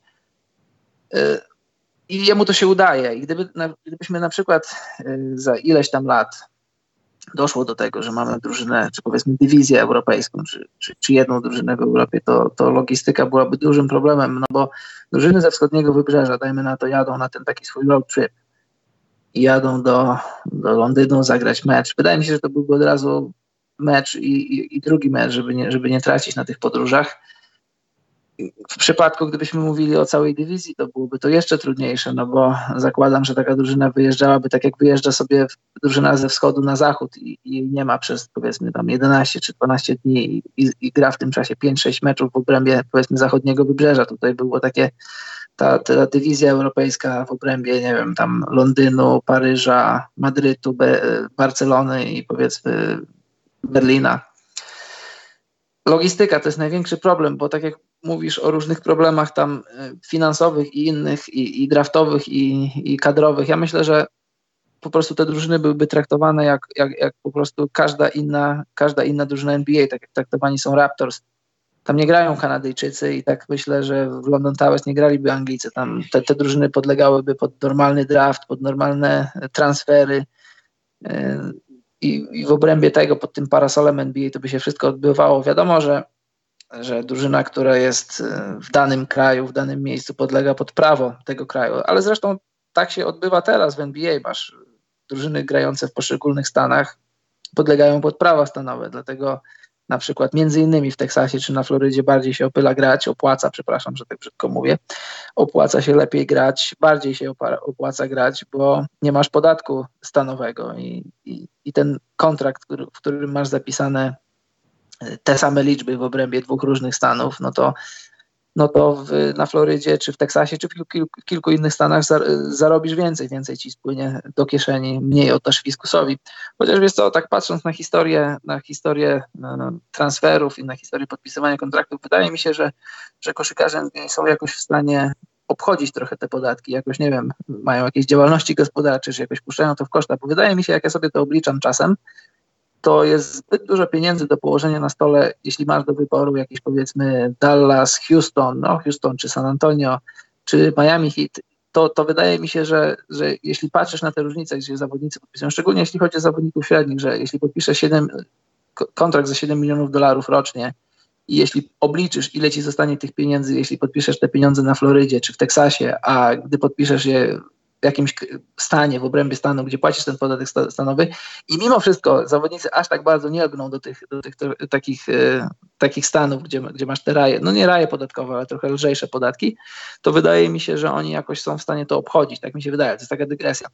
A wracając do tej dywizji, do tej dywizji czy drużyny w Europie, ja też wydaje mi się, że to nie jest, to nie jest melodia najbliższych lat, to nie jest melodia przynajmniej pięciu, sześciu lat, tak mi się wydaje. Przede wszystkim musiałoby się coś zmienić w, w technologii, technologii podróżowania. Te podróże musiałyby być szybsze.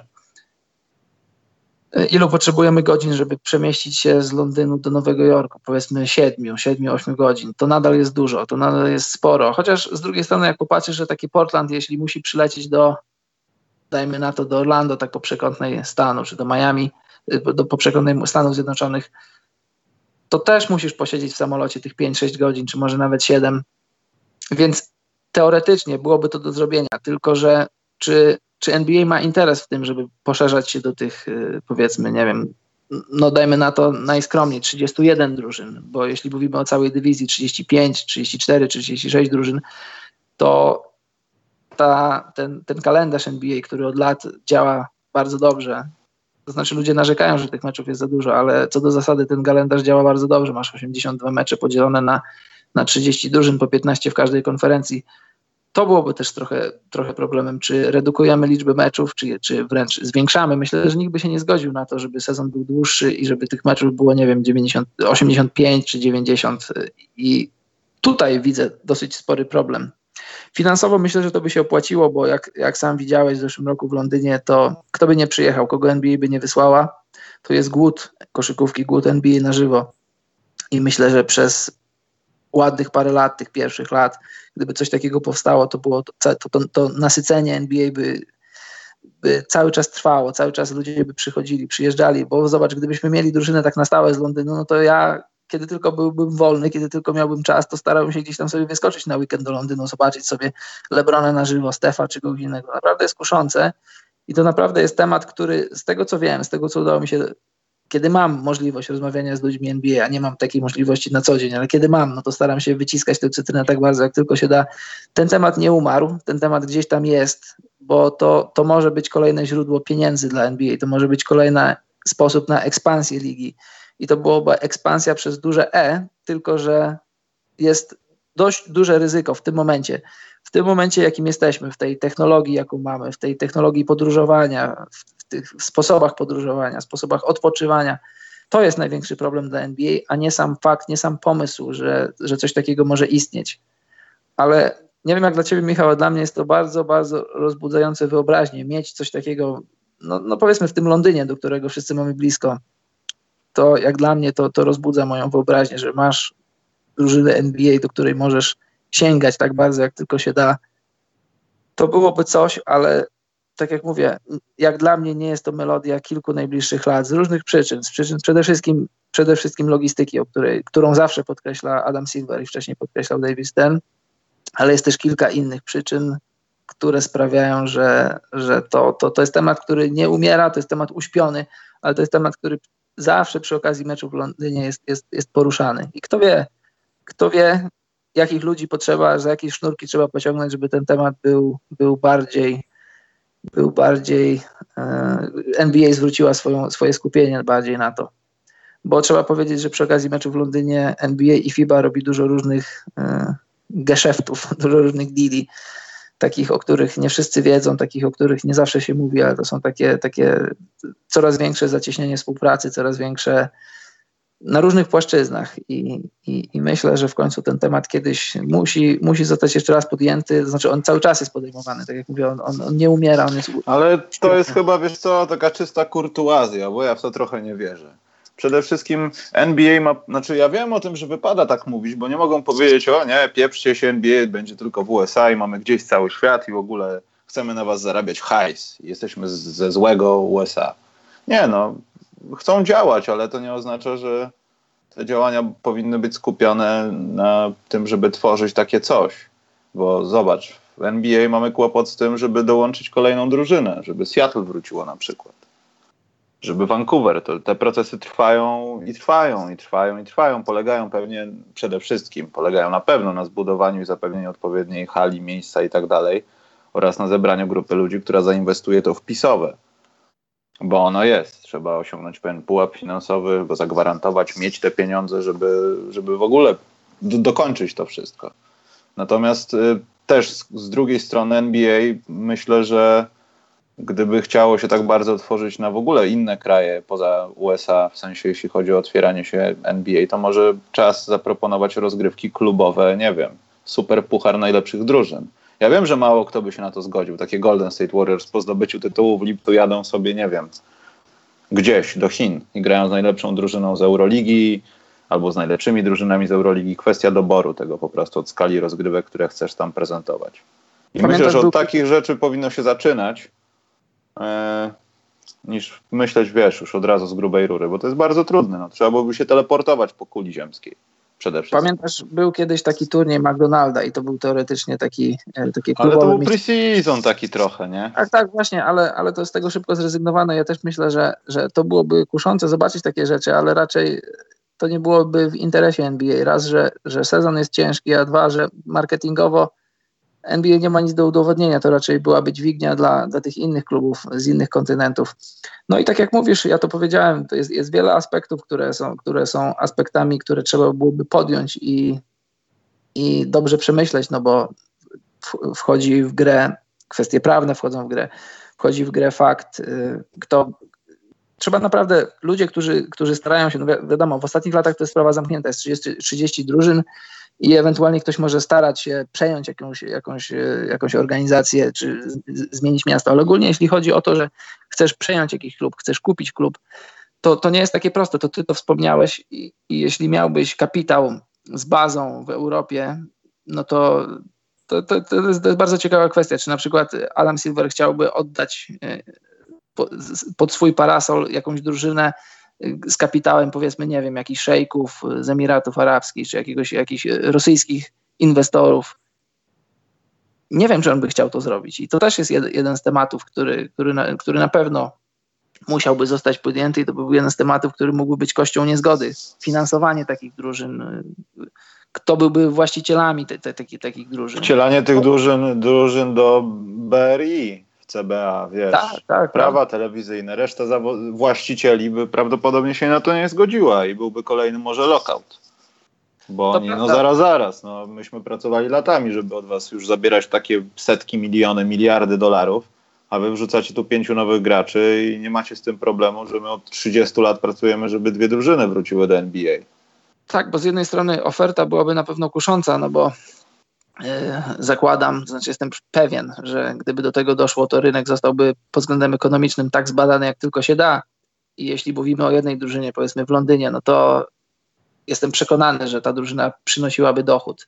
Jeżeli New York Knicks mogą przynosić dochód, to myślę, że taki, taki Londyn, do którego jest blisko w zasadzie z większej części Europy, to jestem przekonany o tym, że, że ta drużyna nie traciłaby. Nie tylko nie traciłaby, tylko by na siebie zarabiała. Tylko, że takiej gwarancji nie możesz dać. Nie możesz dać tym 30 właścicielom wszystkich drużyn NBA. Jestem ciekaw, czy taki Mark Cuban, czy pan Dolan, czy oni by się na to zgodzili. No bo wiesz, tutaj masz, tutaj masz jasną sytuację. Masz 30 właścicieli w obrębie Stanów Zjednoczonych i Kanady. Jeden, masz jeden zespół w Kanadzie.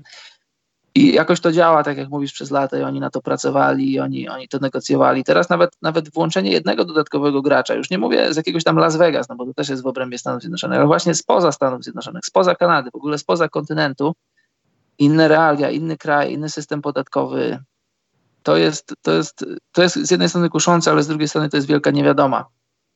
I jak dla mnie, temat jest bardzo ciekawy, temat jest, jest na pewno rozwojowy ale mówię po raz trzeci, nie widzę tego w najbliższej przyszłości. Nie wiem, czy, nie wiem, wiesz co, czy ty chciałbyś to zobaczyć? Bo jak ja tak, tak się zastanawiam, to, to z jednej strony tak, chciałbym to zobaczyć, bo to byłoby dla mnie tak, tak fizycznie kuszące, żeby sobie wyskakiwać do Londynu, kiedy tylko mam okazję, bo do Londynu możesz polecieć za, za bardzo niskie pieniądze, ale tak ogólnie w skali, w skali mojego historycznego zainteresowania ligą, w skali takiej globalnej, przede wszystkim historycznej, czy chciałbym taką ekspansję zobaczyć, to, to nie wiem, to mam takie trochę drugie myśli na ten temat.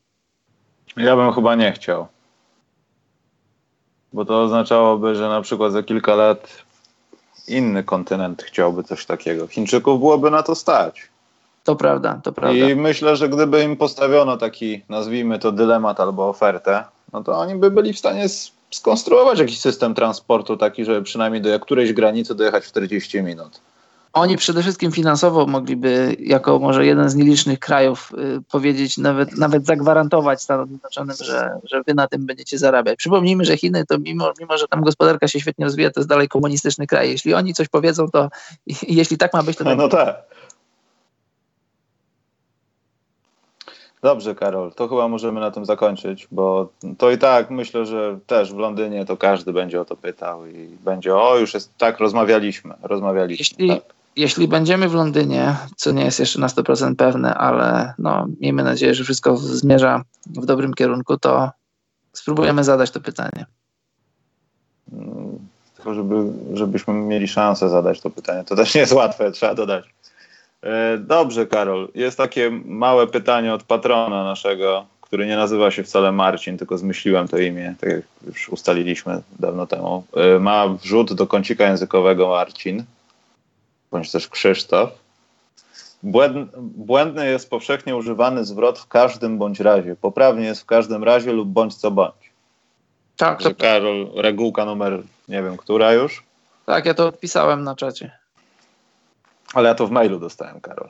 Aha, bo tutaj, nie wiem, czy to Też. ta sama osoba na czacie, czy... Może ta sama osoba, bo nie patrzyłem na czat przez jakiś czas. Aha. Y, dobrze, teraz w kwestii... Y, interesuje mnie sytuacja w San Antonio. Odpuszczą sezon dla draftu? Chyba niemożliwe. I kto może zmienić klub po 15 grudnia? Może o tym wspomnicie. Y, jeśli chodzi o San Antonio, to nie, ja też sobie tego nie wyobrażam, ale to się może stać. W końcu wszystko ma swój koniec. No. Ferguson się skończył w Manchesterze, znaczy skończył, no. Zszedł ze sceny. A to jest chyba druga taka osoba w sporcie drużynowym, takim, nie wiem, na świeczniku profesjonalnym, a nie torpedo gniewki, która jest tam tyle lat, przynosi sukcesy i można śmiało powiedzieć, że to jest taki trochę trener, który nie daje jednego procenta drużynie, tylko trochę więcej. I zastanawiam się, no nawet gdyby doszło do przebudowy, to chyba może by dało się namówić Popowicza na jeszcze odrobinę cierpliwości, że tu wybierając odpowiednich graczy. Oni też nie mają szczęścia, jeśli chodzi o kontuzję. No. Lonnie Walker miał grać, nie gra. Dejounte Murray. Miał grać, nie gra. Paul Gasol, coś nie tak, miał grać, nie gra. Znaczy coś tam, coś tam było, ale to nie wygląda dobrze i mało tego, no, tak jak mówiliśmy, chyba nie ma mocy jakichś przerobowych, które mogłyby to zmienić. Chyba, że terminarz i granie przeciwko naprawdę najsłabszym drużynom w NBA, co jak widzieliśmy, nie zawsze wychodzi na korzyść San Antonio w tym sezonie. Jeśli o mnie chodzi, to ja nie wierzę, nie wierzę, że San Antonio podejmie taką decyzję w tym sezonie. A jeśli podejmie, to wydaje mi się, że najprawdopodobniej będzie to oznaczać koniec kariery Grega Popowicza. Greg Popowicz w przyszłym roku, na początku przyszłego roku, pod koniec stycznia, będzie miał 70 lat, 70 urodziny będzie miał. I wydaje mi się, że ten transfer, który się dokonał, DeMar DeRozan za, za Kawaja, to był transfer, który, który, który, który bardzo chciał zobaczyć Greg Popowicz. On nie chciał iść, tak mi się wydaje, że nie chciał tak bardzo iść w przebudowę, nie chciał tak bardzo iść w to, żeby za Kawaja dostać wybory w draftach, tylko chciał stworzyć, zbudować sobie drużynę, która byłaby jeszcze byłaby w stanie grać o coś, jeszcze byłaby w stanie wejść do playoffów, bo w jego wieku on ma 70 lat, przypomnę, za miesiąc. Myślę, że on już nie ma czasu na to, żeby przebudowywać Spurs i, i ptaszki ćwierkają, że, że to, ten sezon to może być jego przedostatni sezon w NBA. Więc nie, nie jestem w stanie sobie wyobrazić tego, że, że Pop kończy sezon z 30 zwycięstwami, z 28 i, i tankuje, świadomie tankuje. I też myślę, że RC Buford nie chciałby tego zrobić samemu Popowi, z, którym, z którym współpracuje już od ponad dwie dekady z sukcesami. Wiadomo, wszystko się kiedyś kończy, ale ja nadal, ja nadal nie skreślam Spurs. Dopóki, dopóki Spurs nie wejdą do playoffów, dopóty nie będę, nie będę stawiał, że tego nie zrobią. Mówiliśmy o Spurs już wiele razy, nawet w kilku kolejnych podcastach, że pytamy, czego im tam brakuje. Tam brakuje im tylko i wyłącznie ludzi jak powiedziałeś o ich kontuzjach, ludziach, którzy, na których się liczyło, ludziach, którzy mieli zrobić kolejny krok, szczególnie Żanty Marej, który był w drugiej, ja w ostatnim podcastie powiedziałem w trzecim, pomyliłem się, w drugiej najlepszej piątce obrońców sezonu, w zeszłym sezonie był Żanty Marej. W tym roku miał zrobić krok do przodu, szczególnie ofensywnie. Ta, ta defensywa miała zostać, miała być nawet jeszcze lepsza, ale miał szczególnie zrobić krok w ofensywie, miał przejąć pałeczkę po, po Tonym Parkerze i no i zacząć być kimś, nie tylko na skalę Spurs, ale ogólnie na skalę ligi.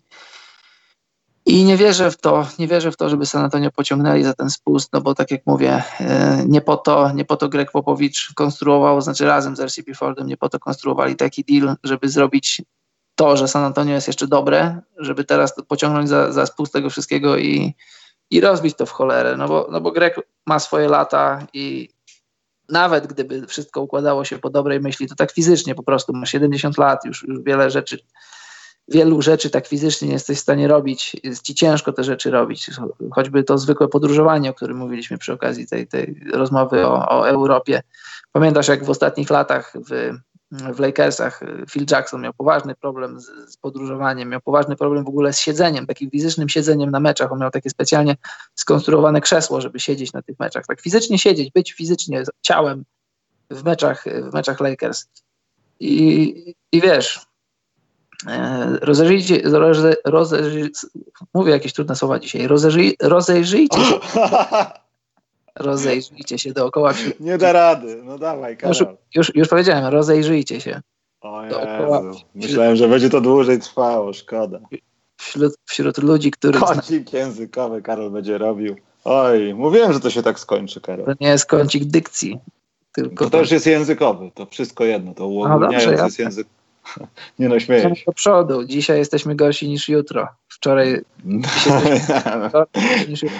Jak no nasz ostatni mecz, tak jest. To właśnie, chciałem powiedzieć, że spójrzcie dookoła ludzi, których znacie w waszych rodzinach, znajomych, którzy mają po 70 lat i wyobraźcie sobie, że ci ludzie co, co, co dwa dni, co trzy dni wsiadają w samolot i, le, się, i lecą po 1500, po dwa, po trzy, po cztery tysiące kilometrów, wysiadają, robią mecz, robią trening, potem wsiadają do samolotu, śpią po hotelach. Tak, tak tak fizycznie, po prostu fizycznie jest to bardzo ciężkie do wykonania. Już nie mówiąc o tym, że twoja głowa musi pracować, ty musisz pracować nad tymi, myśleć o tych zagrywkach, gameplanach na następne mecze. To jest, to jest naprawdę, jeszcze raz mówię, tak fizycznie dla człowieka, dla ciała wyniszczające i, i bardzo męczące, bardzo obciążające, więc nie, nie, nie jestem w stanie wyobrazić sobie scenariusza, w którym Grek mówi rozwalmy to wszystko w cholerę. jeśli do tego dojdzie, to wydaje mi się, że będzie to ostatni sezon w karierze Grego Popowicza, bo też nie myślę, żeby żeby pisał się na coś takiego, że po latach wygrywania, po zdobyciu pięciu tytułów, po, po sezonach, po, po 20 kolejnych latach, w których wchodziło się do playoffów, żeby prowadził drużynę młodych zawodników, którzy wygrywają 28 meczów. No, dopóki tego nie zobaczę, to dopóty w to nie uwierzę. To, to tyle z mojej strony, jeśli chodzi o to spojrzenie na Spurs. No, to też wydaje mi się niemożliwe, w sensie, no nie wyobrażam sobie tego, no ale to naprawdę wszystko się zawsze kończy i może to się kończyć w taki brzydki sposób, ale tak jak mówiłem w przerwie na żądanie, może Spurs w końcu zareagują na sytuację tego, że ja nie wiem, Popowicz pewnie by nie chciał i może nie szanuje tego, ale gdyby miał Zajona, ja wiem, że na to jest trochę może za późno albo są złe warunki ku temu, ale może to jest dobry skok na draft. To się przypadkiem stało z Timem Duncanem. Co to prawda, prawda. nie było tankingu, tylko po prostu wysoki pik. Wiesz co, e, tam był ale... tam, ludzie, ludzie w San Antonio się do tego nie przyznają aż tak bardzo, ale to się akurat zbiegło z kontuzją pleców Davida Robinsona i on mógł... No właśnie, więc... On teoretycznie mógł wracać. On powiedział mi, ok, David, dajmy sobie spokój, tutaj mamy... Oni naprawdę celowali w Tima Duncana, wtedy też y, Boston celował w Tima Duncana, a wylosował, przypomnij mi kogo, Antoana Walkera? Tak. No właśnie, no i no, Spurs taka, to jest taka drużyna, która, no wiadomo, jak już masz Tima Duncana, to nie masz powodu, żeby tankować, ale widzisz, niektórzy tankują latami i wybierają sobie e, różnych tam e, no wymień tam sobie ludzi, którzy nie sprawdzili się w, w draftach, a, a masz takich San Antonio, którzy robią bank i, i mają, mają człowieka na, na dwie dekady. Więc wiesz, gdyby, gdyby ktoś Spurs dał gwarancję, takiej gwarancji nie możesz dostać, że, Nie, Karol, nie. Że za rok będziesz miał Zajona i Zajon będzie twoim drugim Duncanem, twoim drugim Ginobilim, czyli człowiekiem, wokół którego będziesz mógł budować y, klub na, na lata, na dekady, no to, to może, może by to zrobili, ale raczej, no wiesz, nigdy nie może dostać takiej gwarancji. Sprawdziłem to, Karol, nie Antoana Walkera, tylko Chanceya Billapsa. A, tak, tak, faktycznie, jasne. Coś mi się nie zgadzały lata, bo Walker taki stary aż nie był. Znaczy to, To. To Tak, tak, ja- i tak chyba było rok po roku, no ale mimo wszystko. No. A Tak, pamiętam i- to przez to, że ten draft ze Scottem Pollardem był i to dlatego tylko pamiętam dobrze listę draftu tego, bo tam był jeszcze Kelvin Cato, też był dobrym zawodnikiem. Dobrze zbudowany był. Dobrze, dobrze. I był, Bobby Jackson, tak, to Tak. na pamięć. Był przecudowny Ron Mercer również. Jasne. Dobrze, y, teraz chyba pora- pora na pytanka od was. Z czego najbardziej pamiętasz Rona Mercera w NBA? Ja myślę, że pamiętam go z tego samego. No, Chcesz powiedzieć o dwuręcznym bloku Michaela Jordana z Wizards, jak Mercer był w Tak. Chicago? Chcę o tym, chcę o tym powiedzieć. Ale wiesz co, bo ja właśnie się nie zgodzę, bo Ron Mercer dobrze chyba grał w kosza przed przyjściem do Bulls. Nie, to prawda, jasne, ja I sobie nie żartuję. był On wcale najgorszym nie, zawodnikiem. tak, tak, nie był zły, ale jak myślę Ron Mercer, ktoś mi mówi Ron Mercer, no to, to, to, to No pamiętam nie, no to wiadomo. No. I to tak wy- wyliczone, wyliczone te kroczki, tak idealnie, Bardzo. No kompletnie. to była taka akcja, była taka sekwencja, że Jordan robił swojego fadeawaya, Mercer go zablokował, poszła kontra, no i to się tak musiało skończyć.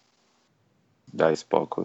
No ale to tam też Jordan chyba w tym meczu miał kilka rzeczy, które po prostu chciał udowodnić. No po prostu. Bo tam działy się jakieś rzeczy z Jordanem, że tam kilka razy pokazano mu różnicę wieku.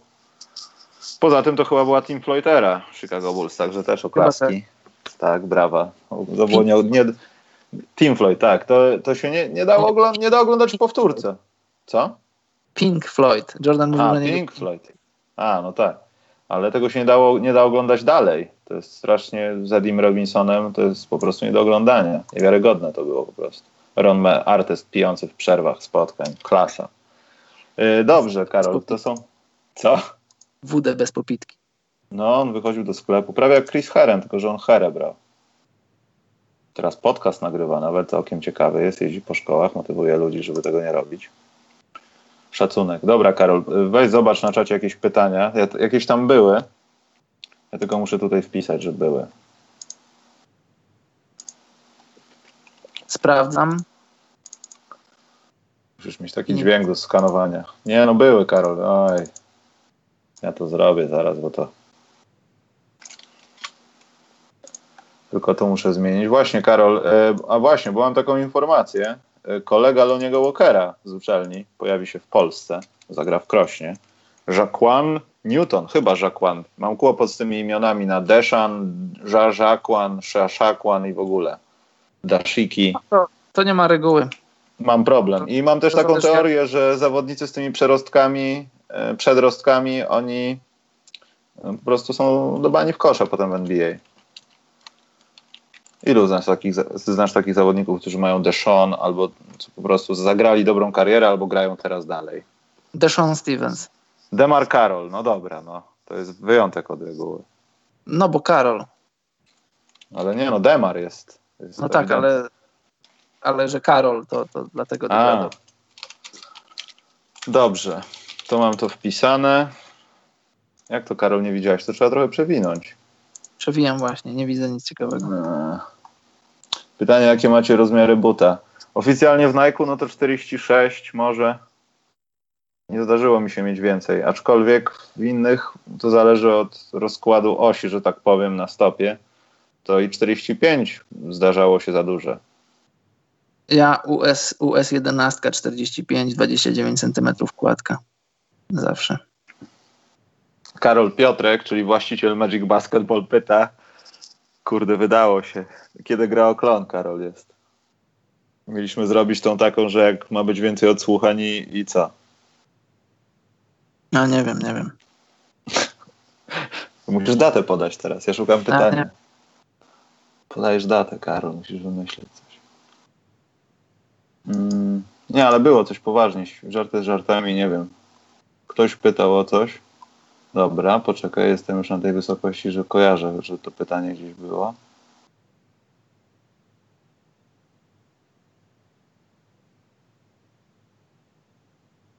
Czy jest duża różnica między takim meczem w Londynie w USA Toronto? Pytam o atmosferę kibiców. Bartosz Domański pytał.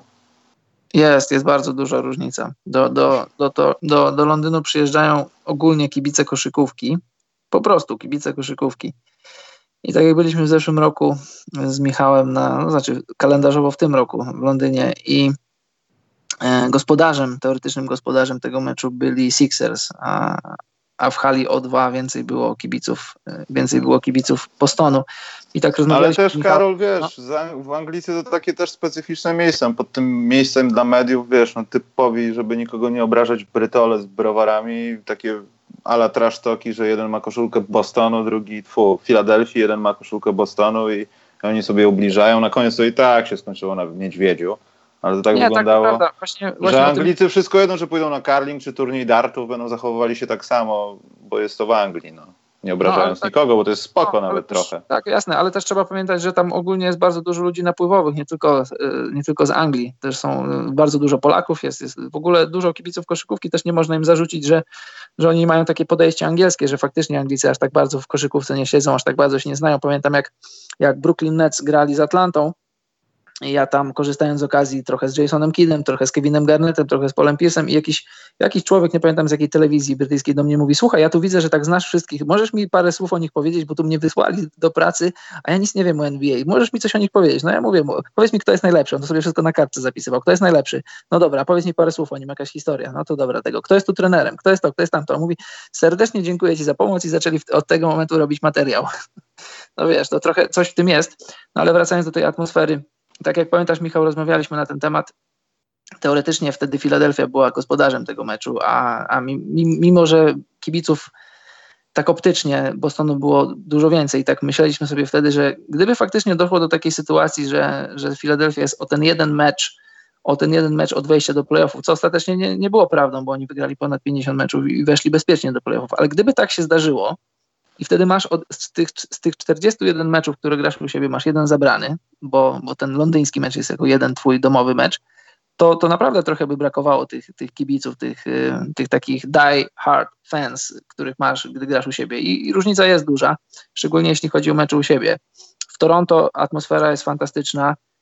Bardzo, bardzo ludzie, ludzie kibicują i bardzo tak jak śledzę na przestrzeni lat, bardzo zaczęli się znać na koszykówce. Wcześniej to było coś takiego, takie nowum, szczególnie jak, jak Vince Carter zaczynał, znaczy jak y, Damon Stademeyer, później Vince Carter zaczynali historię koszykówki.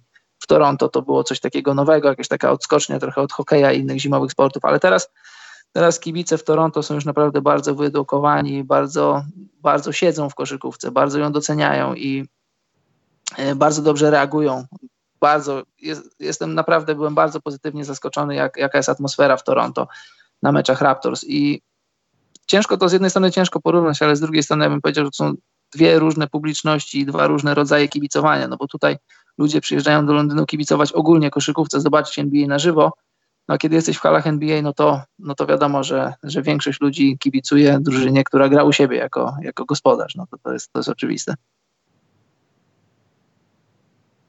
Stałem krop... A, no właśnie.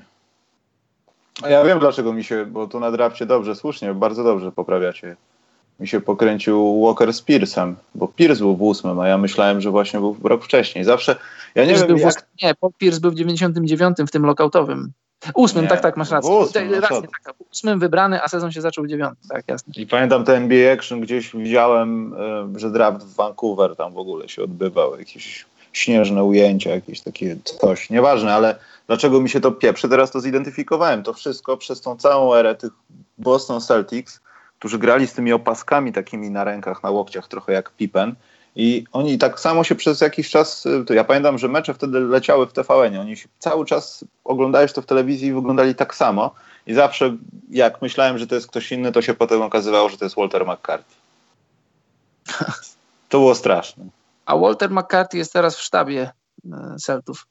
Tak, on podobno chyba dobrze śpiewa i też jakąś coś wydał nawet, ale nie, nie Tak, chcę kręcić, tak. bo to chyba inny zawodnik mógł być też. Nie, nie wiem, czy on coś wydał, ale pamiętam, że pamiętam z lat 90. albo, albo początku lat 2000, że Walter McCarthy zaśpiewał hymn przed meczem, kiedy ten, kto miał śpiewać, za nie mógł. Tak. To był draft 96 Walter McCarthy. Dobrze, yy, bo było jeszcze jedno jakieś pytanie. Czy, ale Karol, gdzie jest najciekawiej w takim układzie? W USA czy w Kanadzie? To też jest, to też jest pytanie ciekawe i, i nie takie proste. To też zależy od hali, no bo masz, masz Madison Square Garden, w której możesz spotkać gwiazdy, ale czy, i, ale też czy tam jest taka atmosfera taka super? Tam jest super z racji tego, że to jest Madison Square Garden, tam się dzieją wielkie rzeczy i tam wielcy koszykarze grają historycznie dobre mecze, ale też kibice Knicks, oni potrafią buczeć na, na swoją własną drużynę, kiedy ta drużyna nie gra za dobrze, bo, no bo wiadomo, Nowojorczycy to są ludzie trochę zmanierowani co do zasady. Masz taki Nowy Orlean, gdzie czasem masz po 8-7 tysięcy ludzi, bo ludzie nie przychodzą na mecze z jakiegoś powodu. Oj tam Karol, musisz mówić do mnie ludzkim językiem, czyli gdzie był najlepszy catering jak do tej pory? W Londynie. W Londynie jest najlepsze jedzenie.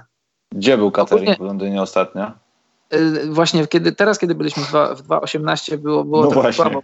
Kanapki, ale jak ja byłem za pierwszym razem w 2013 i 2014, to były, uwierz mi, były gorące dania i, i było naprawdę W Berlinie. San Antonio, Alba była kiełbasa centralnie z, te, z kapustą. Z kapustą, stary. to Z piękne. kapustą. tak ogólnie z takich koszykarskich eventów, nie licząc nie tylko NBA, no to najlepsze jedzenie, jakie, jakie do tej pory udało mi się jeść, to były Mistrzostwa Świata w koszykówce w Hiszpanii. Było, było fantastyczne jedzenie, bardzo dobre. Ale coś kolei- więcej, jakby... No, no wiesz, no takie, nie, nie wiem, wiesz, to zależy co kto lubi, ale takie na przykład, no Ale że obiad w sensie jakiś, na, na przykład na No ciepło, tak?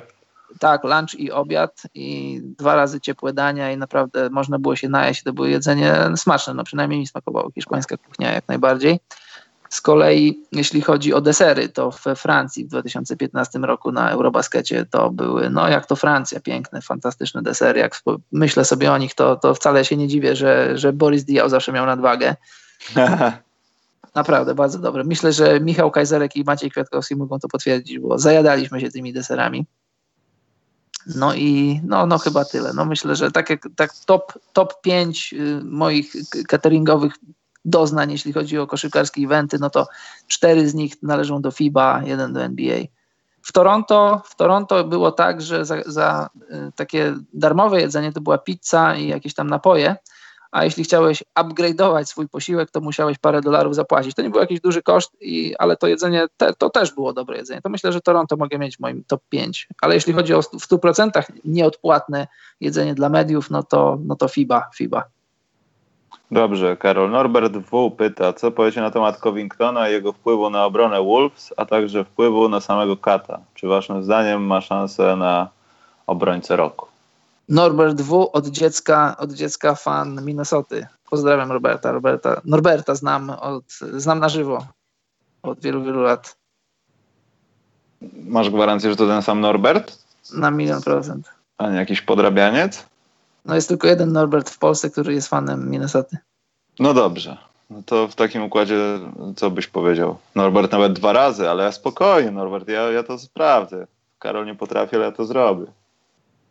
Co Karol powiemy? Ja, ja to jestem bardzo zadowolony, że to poszło tak sprawiedliwie, jeśli chodzi o ten transfer w miarę, no bo jak widać, y, to pogłębienie składu Minnesocie wyszło tylko na lepsze. A przede wszystkim oczyści, oczyściła się atmosfera. Poza tym, no też podczas tego transferu, ja wiem o tym, że kto, kto był postacią numer jeden, ale sam fakt tego, że Saric pewnie nie chce myśleć o tym, że to będzie trwało, no ale wchodzący z ławki mimo wszystko i Covington, który, który daje radę po obu stronach parkietu, warto dodać, to nie jest tylko rozciąganie trójką, e, po prostu się przydaje i wychodzi jak na razie to lepiej. No jak sezonie to będzie dobrze wyglądało, ale co pokażą playoffy, jeśli będą, to tego nie jestem w stanie teraz powiedzieć, bo to może trwać jakiś czas, ale też wiemy, że Covington potrafi zniknąć na jakiś czas, co pokazał kilka razy w Filadelfii. Przeważnie było oczywiście, ale miał mecze, w których po prostu znikał. A to były dosyć ważne mecze pewnie. Ja bym powiedział tak, że wiadomo, no, e, Covington jest świetnym obrońcą, tylko że żeby ocenić to, czy faktycznie dla Minnesota jest tym, kim myślimy, że, że jest, czy może być, ja potrzebuję większej próby, większej liczby meczów, bo, bo jak do tej pory ta obrona jasne, statystycznie jest dobra, tylko że trzeba przypomnieć, że to były zwycięstwa z Nets. No Nets są, Nets są trudni do grania, ale to byli Bulls, tankujący Bulls, to byli słabi Cavs, to byli Spurs, którzy są w mini kryzysie. Przegrali z Bostonem, wygrali z, z Houston. Potrzebuję większej próby, żeby móc ocenić Minnesotę pod względem tego, czy, czy są w stanie wejść do playoffu. Myślę, że są, ale pod względem tego, czy faktycznie ta, ta obrona dostała nowej jakości, no bo no bo Jimmy Butler też jest świetnym obrońcą, tylko że, tylko że wiemy, jaka była sytuacja w Minnesocie, że to się nie mogło udać, tak jeśli chodzi o, o szatnię, jeśli chodzi o chemię, to wiadomo było, że z Jimmy Butlerem to się nie mogło udać. Ja, jak dla mnie, to, to wszystko się zaczyna, kończy od, od, od Kata i Wigginsa. Nie wiem, czy, czy Wigginsa jeszcze mam w tym liczyć, bo mam poważny problem z Wigginsem, ale to o, Wigginsie moglibyśmy nagrać osobny podcast, bo ten człowiek jest dla mnie człowiekiem zagadką. Wszystko zaczyna się od Kata. Jak Kat będzie chciał grać w obronie, bo sam Covington na, na swoich barkach, może to nie są wątłe barki, ale, ale Robert Covington nie zabierze Minnesota do playoffów na swoich barkach, nawet jeśli to będą, nawet jeśli będą to defensywne cuda, nawet jeśli będą to nie wiadomo jakie heroiczne występy, wszystko będzie zaczynało od Kata. Jaki Kat będzie dawał przykład w obronie, za tym pójdą inni. Tak, myślę, że tak to będzie. Nie wiem, co mogę dodać. Ja też może bym się przychylił do tego, że to może za mała próbka, ale też no nie oszukujmy się, no poprawa jest widoczna niemalże dnia numer jeden. I mało kto się spodziewał, że to przyniesie tak dobry rezultat w sensie naprawdę lepszej gry, lepszego, lepszego rezultatu, lepszego, nie wiem, nawet samej ofensywy. Poza tym ja to zawsze jakoś lubiłem patrzeć na Covingtona, bo to był taki gość, od którego się nie spodziewałeś trój rozciągasz grę, robisz jakieś takie ala 5-0, rzucasz sobie, podajesz między trzema gościami i nagle jego obrońca widzi, że on równie dobrze może wejść od, pod, pod kosz, dlatego od niego odchodzi i nagle sobie rzuca za trzy punkty albo z rogu. I często były to ważne rzuty. I to też w jakiś sposób działa w Minnesocie. No.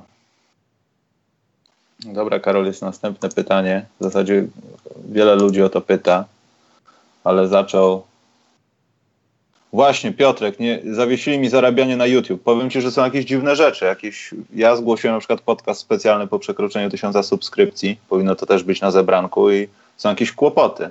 A tak naprawdę nie używamy żadnej cudzej treści. To, to jest, nie wiem, to jest coś związane z tymi rzeczami, które oni zmieniali w tym wszystkim, podejrzewam, jeśli chodzi o tą monetyzację. Straszne no, to jest. Bynajmniej nie używamy czyjejś treści, produkujemy własne. Nie, no zdarzało się, że puściliśmy za chwilę dalszy programu, ale ten film był zablokowany przed, przed czymś tam, ale nie został zablokowany w taki sposób, że złamaliśmy jakieś ustalenia, po prostu. Gdybyśmy mieli wtedy monetyzację, to byśmy na nim nie zarabiali. No, zrobiliśmy to dlatego, żeby pokazywać, czy bić dzieci. No przepraszam, są jakieś priorytety w tym programie, na miłość boską. Tak, słusznie pastwicie się nad tym przecudownym transferem Pierce'a i Garneta. Ja myślę, że możemy, Karol, znaleźć na to czas w jakimś jednym programie o największych fuck-upach w historii organizacji. Bo to był tak. naprawdę fuck-up. Jeden mm. wielki fuck-up. Bo to, bo to nie jest temat na, żeby zamknąć go w jednym zdaniu. Nie, ale ja sobie to zapiszę. Zapisz sobie, ale też, mm, żeby być sprawiedliwym, to ten deal w dniu, kiedy się dział i w najbliższej przyszłości, kiedy się wydarzał, czy można nawet powiedzieć w całym sezonie kolejnym, on nie wyglądał źle, bo, bo Nets chcieli grać o mistrzostwo. I wiadomo, że to już było parę lat po tym, jak, jak Pierce i, i Garnett byli w swoim prime, ale powiedzmy to, powiedzmy to uczciwie, że na ten moment ten deal nie wyglądał aż tak źle nikt nie przypuszczał, że, że Brooklyn Nets będą, będą tak się posypią, będą tak słabi w kolejnych latach i nikt nie przypuszczał, że to da Denemu Ainge'owi y, wybory w, w, top, w top 5, top 3, dwóch czy nawet trzech kolejnych draftów. Y, Dany Ainge ostatecznie na koniec dnia przechytrzył wszystkich i to nie pierwszy i nie ostatni raz, ale myślę, że nawet on sam nie, w naj, najśmielszym scenariuszu nie spodziewał się, że aż tak to wyjdzie. To prawda, ale ja zapisałem ten temat. Może w przyszłym tygodniu poruszymy to, jeśli nie będzie niczego lepszego. Yy, ale może coś się znajdzie. Dobrze. Yy, Dobrze, Pytało to. Ostatnie, ostatnie dwa pytania i. Tak, tak, też tak myślę. Grzegorz S, S pytał i pytał, pytał Adam Fabisiewicz, yy, co sądzicie o opcjach wymiany Davisa? Ja bym w ogóle się tym nie zajmował, bo nie rozumiałbym tego wszystkiego. Nagle jest taki dobry start sezonu, coś się dzieje i nagle a może jednak teraz Anthony Davis poszedłby do Los Angeles Lakers. Ja też Jest- nie chcę. Mówiliśmy o tym w zeszłym podcaście. My nie chcemy o tym mówić nie dlatego, że nie słyszymy tych plotek, bo owszem je słyszymy, tylko że po prostu ja nie chcę, nie chcę. Ja protestuję. Ja chcę, chcę położę się i będę bił pięśniami w podłogę. Nie chcę tego oglądać, bo gdybym był Pelikanami, nie wiem, jeśli oglądacie mecze Pelikanów, a zakładam, że są w Polsce jacyś fani Pelikanów, popatrzcie przez moment, nie patrzcie na parkie, tylko popatrzcie na te pustki w hali. I wyobraźcie sobie, że teraz Anthony Davis, największa gwiazda Pelikanów, jedna z top 5-6 największych gwiazd NBA, odchodzi do innego klubu i przychodzi. No na pewno nie przychodzi równo, równowarta gwiazda na, ten, na to miejsce, no bo takich gwiazd nie ma i taki, taki deal nie miałby sensu. Przychodzą jacyś tam młodzi ludzie, przychodzą jacyś średni ludzie na schodzących kontraktach, to znaczy śmierć dla Pelikanów, to znaczy, to znaczy śmierć dla tej organizacji. Tu wtedy możesz wywieszać szyld, że zamknięty i przenosić się do Seattle. Naprawdę. Gdybym ja był w zarządzie Pelikanów, to ja bym kasował wszystkie telefony, które dzwonią do mnie i pytają Antonego Davisa. No chyba, że chcesz mi dać, nie wiem, kogoś, tak jak już mówiłem wcześniej, Donowana Michela, nawet nie Jasona Tatu- Tatuma, nawet nie Jalena Browna, bo Jalen Brown, e, jak wiecie, przeżyła trochę kryzys w tym sezonie, trochę się zmieniła jego rola. Jeśli dzwonisz do mnie i proponujesz mi ludzi z top 10 NBA, top 15 NBA, to chętnie posłucham. Jeśli proponujesz mi coś, y, z czego skorzystam za 2-3 lata, to ja dziękuję, bo za 2-3 lata to ta hala może zarastać pajęczyną. Naprawdę. Obejrzyjcie sobie jakieś mecze z odtworzenia, czy następne mecze Pelikanów. Ludzie nie przychodzą na mecze Pelikanów, a takie rzeczy mają znaczenie. I to większe niż nam się wydaje, myślę. Tak. E, ale wiesz, ja to nie wątpię, że tam oj, gdzieś się dzieje jakiś syf. No zawsze w tych sytuacjach, o których rozmawiamy, bo coś się dzieje, to jest jakiś syf. Czyjeś niezadowolenie, czyjaś zła wola, ale ja naprawdę nie widzę tego, że to w tym momencie się dzieje, gdzie naprawdę drużyna grała dobrze i Boże, gdzie to, co, co się miało dziać z Miroticzem, co oni mieli nie robić i potknęła im się noga, no. Davis zniknął też trochę, w sensie nie to wygrzanął, no, tylko... Tak. yy, I czy to jest powód? Ja rozumiem, że to mogłoby się stać pod koniec, nie wiem, w oknie transferowym jakaś taka dyskusja, jeśli to by trwało jakiś czas.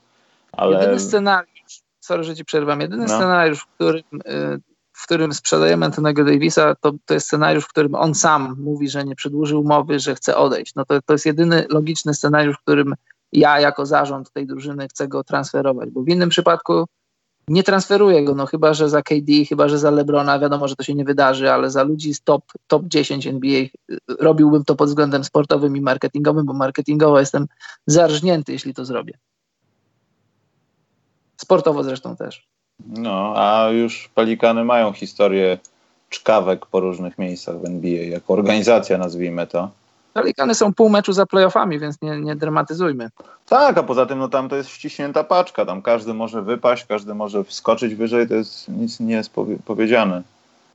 E, Samsung Play napisał, podajcie dla zabawy jakiegoś underdoga na weekend, na którego postawilibyście pieniądze, przy okazji jest szansa na kącik bukmacherski. Ja się na tym zastanawiałem, czy na przykład taka e-fortuna nie byłaby zainteresowana naszym Karol kącikiem bukmacherskim. Ja, ja bym kompletnie nie trafiał niczego pewnie. Pogadajmy z nimi.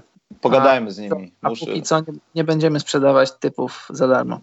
Nie, e, właśnie Karol, ktoś pytał o mecz Milwaukee Golden State. Ja myślę, że nie spodziewajmy się jakiegoś statement game z tego tytułu, ale to będzie naprawdę bardzo ciekawy mecz. Oj, bardzo. To może być ciekawy mecz. Nabuzowany Antek, który chce wszystkim że- udowodnić, że chce rozerwać świat. Wiesz, on jest teraz w tej fazie takiej. Po tych wszystkich rzeczach z Hezonią, to on tylko i wyłącznie będzie wszystkich niszczył. To jest jedna rzecz, a druga jest taka, że przecież e, Milwaukee wygrało w tym sezonie na wyjeździe z Golden State i to było bez, czy to było bez Karego już i bez Greena? Tak mi się wydaje. Bez któregoś z nich, a może nawet bez nich obu. Teraz nie masz, pamiętam, ale bez Karego chyba na pewno, tak mi się masz wydaje. teraz Karego z powrotem i jak dla mnie, jak dla mnie to jest zwycięstwo Golden State. Idźcie, postawcie pieniądze, ale jak przegracie, to nie mówcie mi, że przegraliście. Hmm, ostatnie, Karol, pytanie miało być. Tak. Więc y, czy według Was Luka to najlepszy debiutant od czasów LeBrona Jamesa? Labelek zapytał. Musiałbym sobie taki szybki rachunek sumienia zrobić po 2003 roku, kto przychodził do, kto przychodził do NBA i jak grał, ale tak na tak pierwszy z brzegu przykład y, KD. KD miał bardzo dobry pierwszy sezon. Donovan Mitchell, daleko nie trzeba szukać, miał bardzo dobry sezon. Póki co, to co pokazuje mi Luka Doncic, to nie chcę go aż tak bardzo chwalić, bo ktoś powie, że mam jakiś man crush, ale ja myślę, że, że Donovan Mitchell, oj, e, Luka Doncic, on może być historycznie, historycznie nie przesadzę, jak powiem, zawodnikiem Hall of Fame, zawodnikiem naprawdę stop ileś tam, gdy skończy karierę.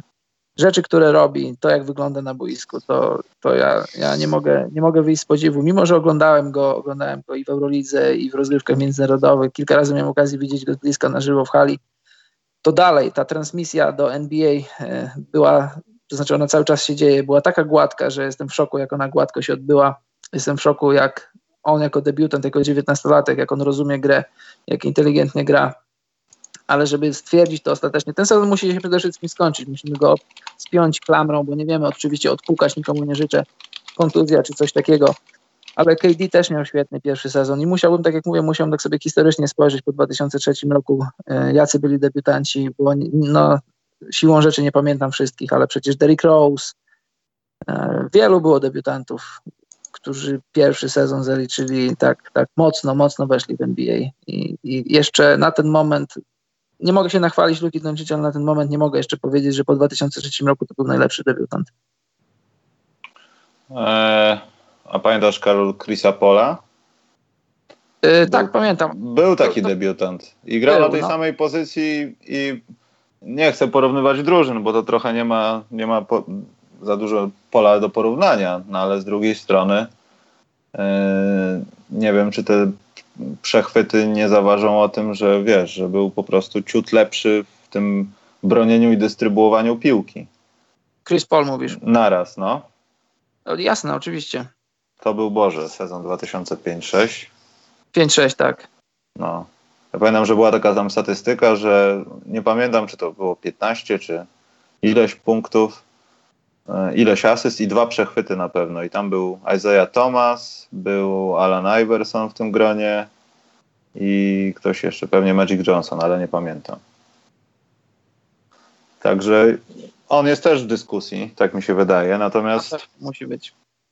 Też trochę Derrick Rose w swoim debiutanckim sezonie. Myślę, że trochę zaświecił bardziej niż Mitchell. Dla ludzi w Stanach Mitchell jest taki, że on jest z Europy. To jest, to jest dla nich dalej Orient, mimo wszystko. Że ja, taki kolej, zobacz, co on robi, jak on to widzi. Trochę tak jest.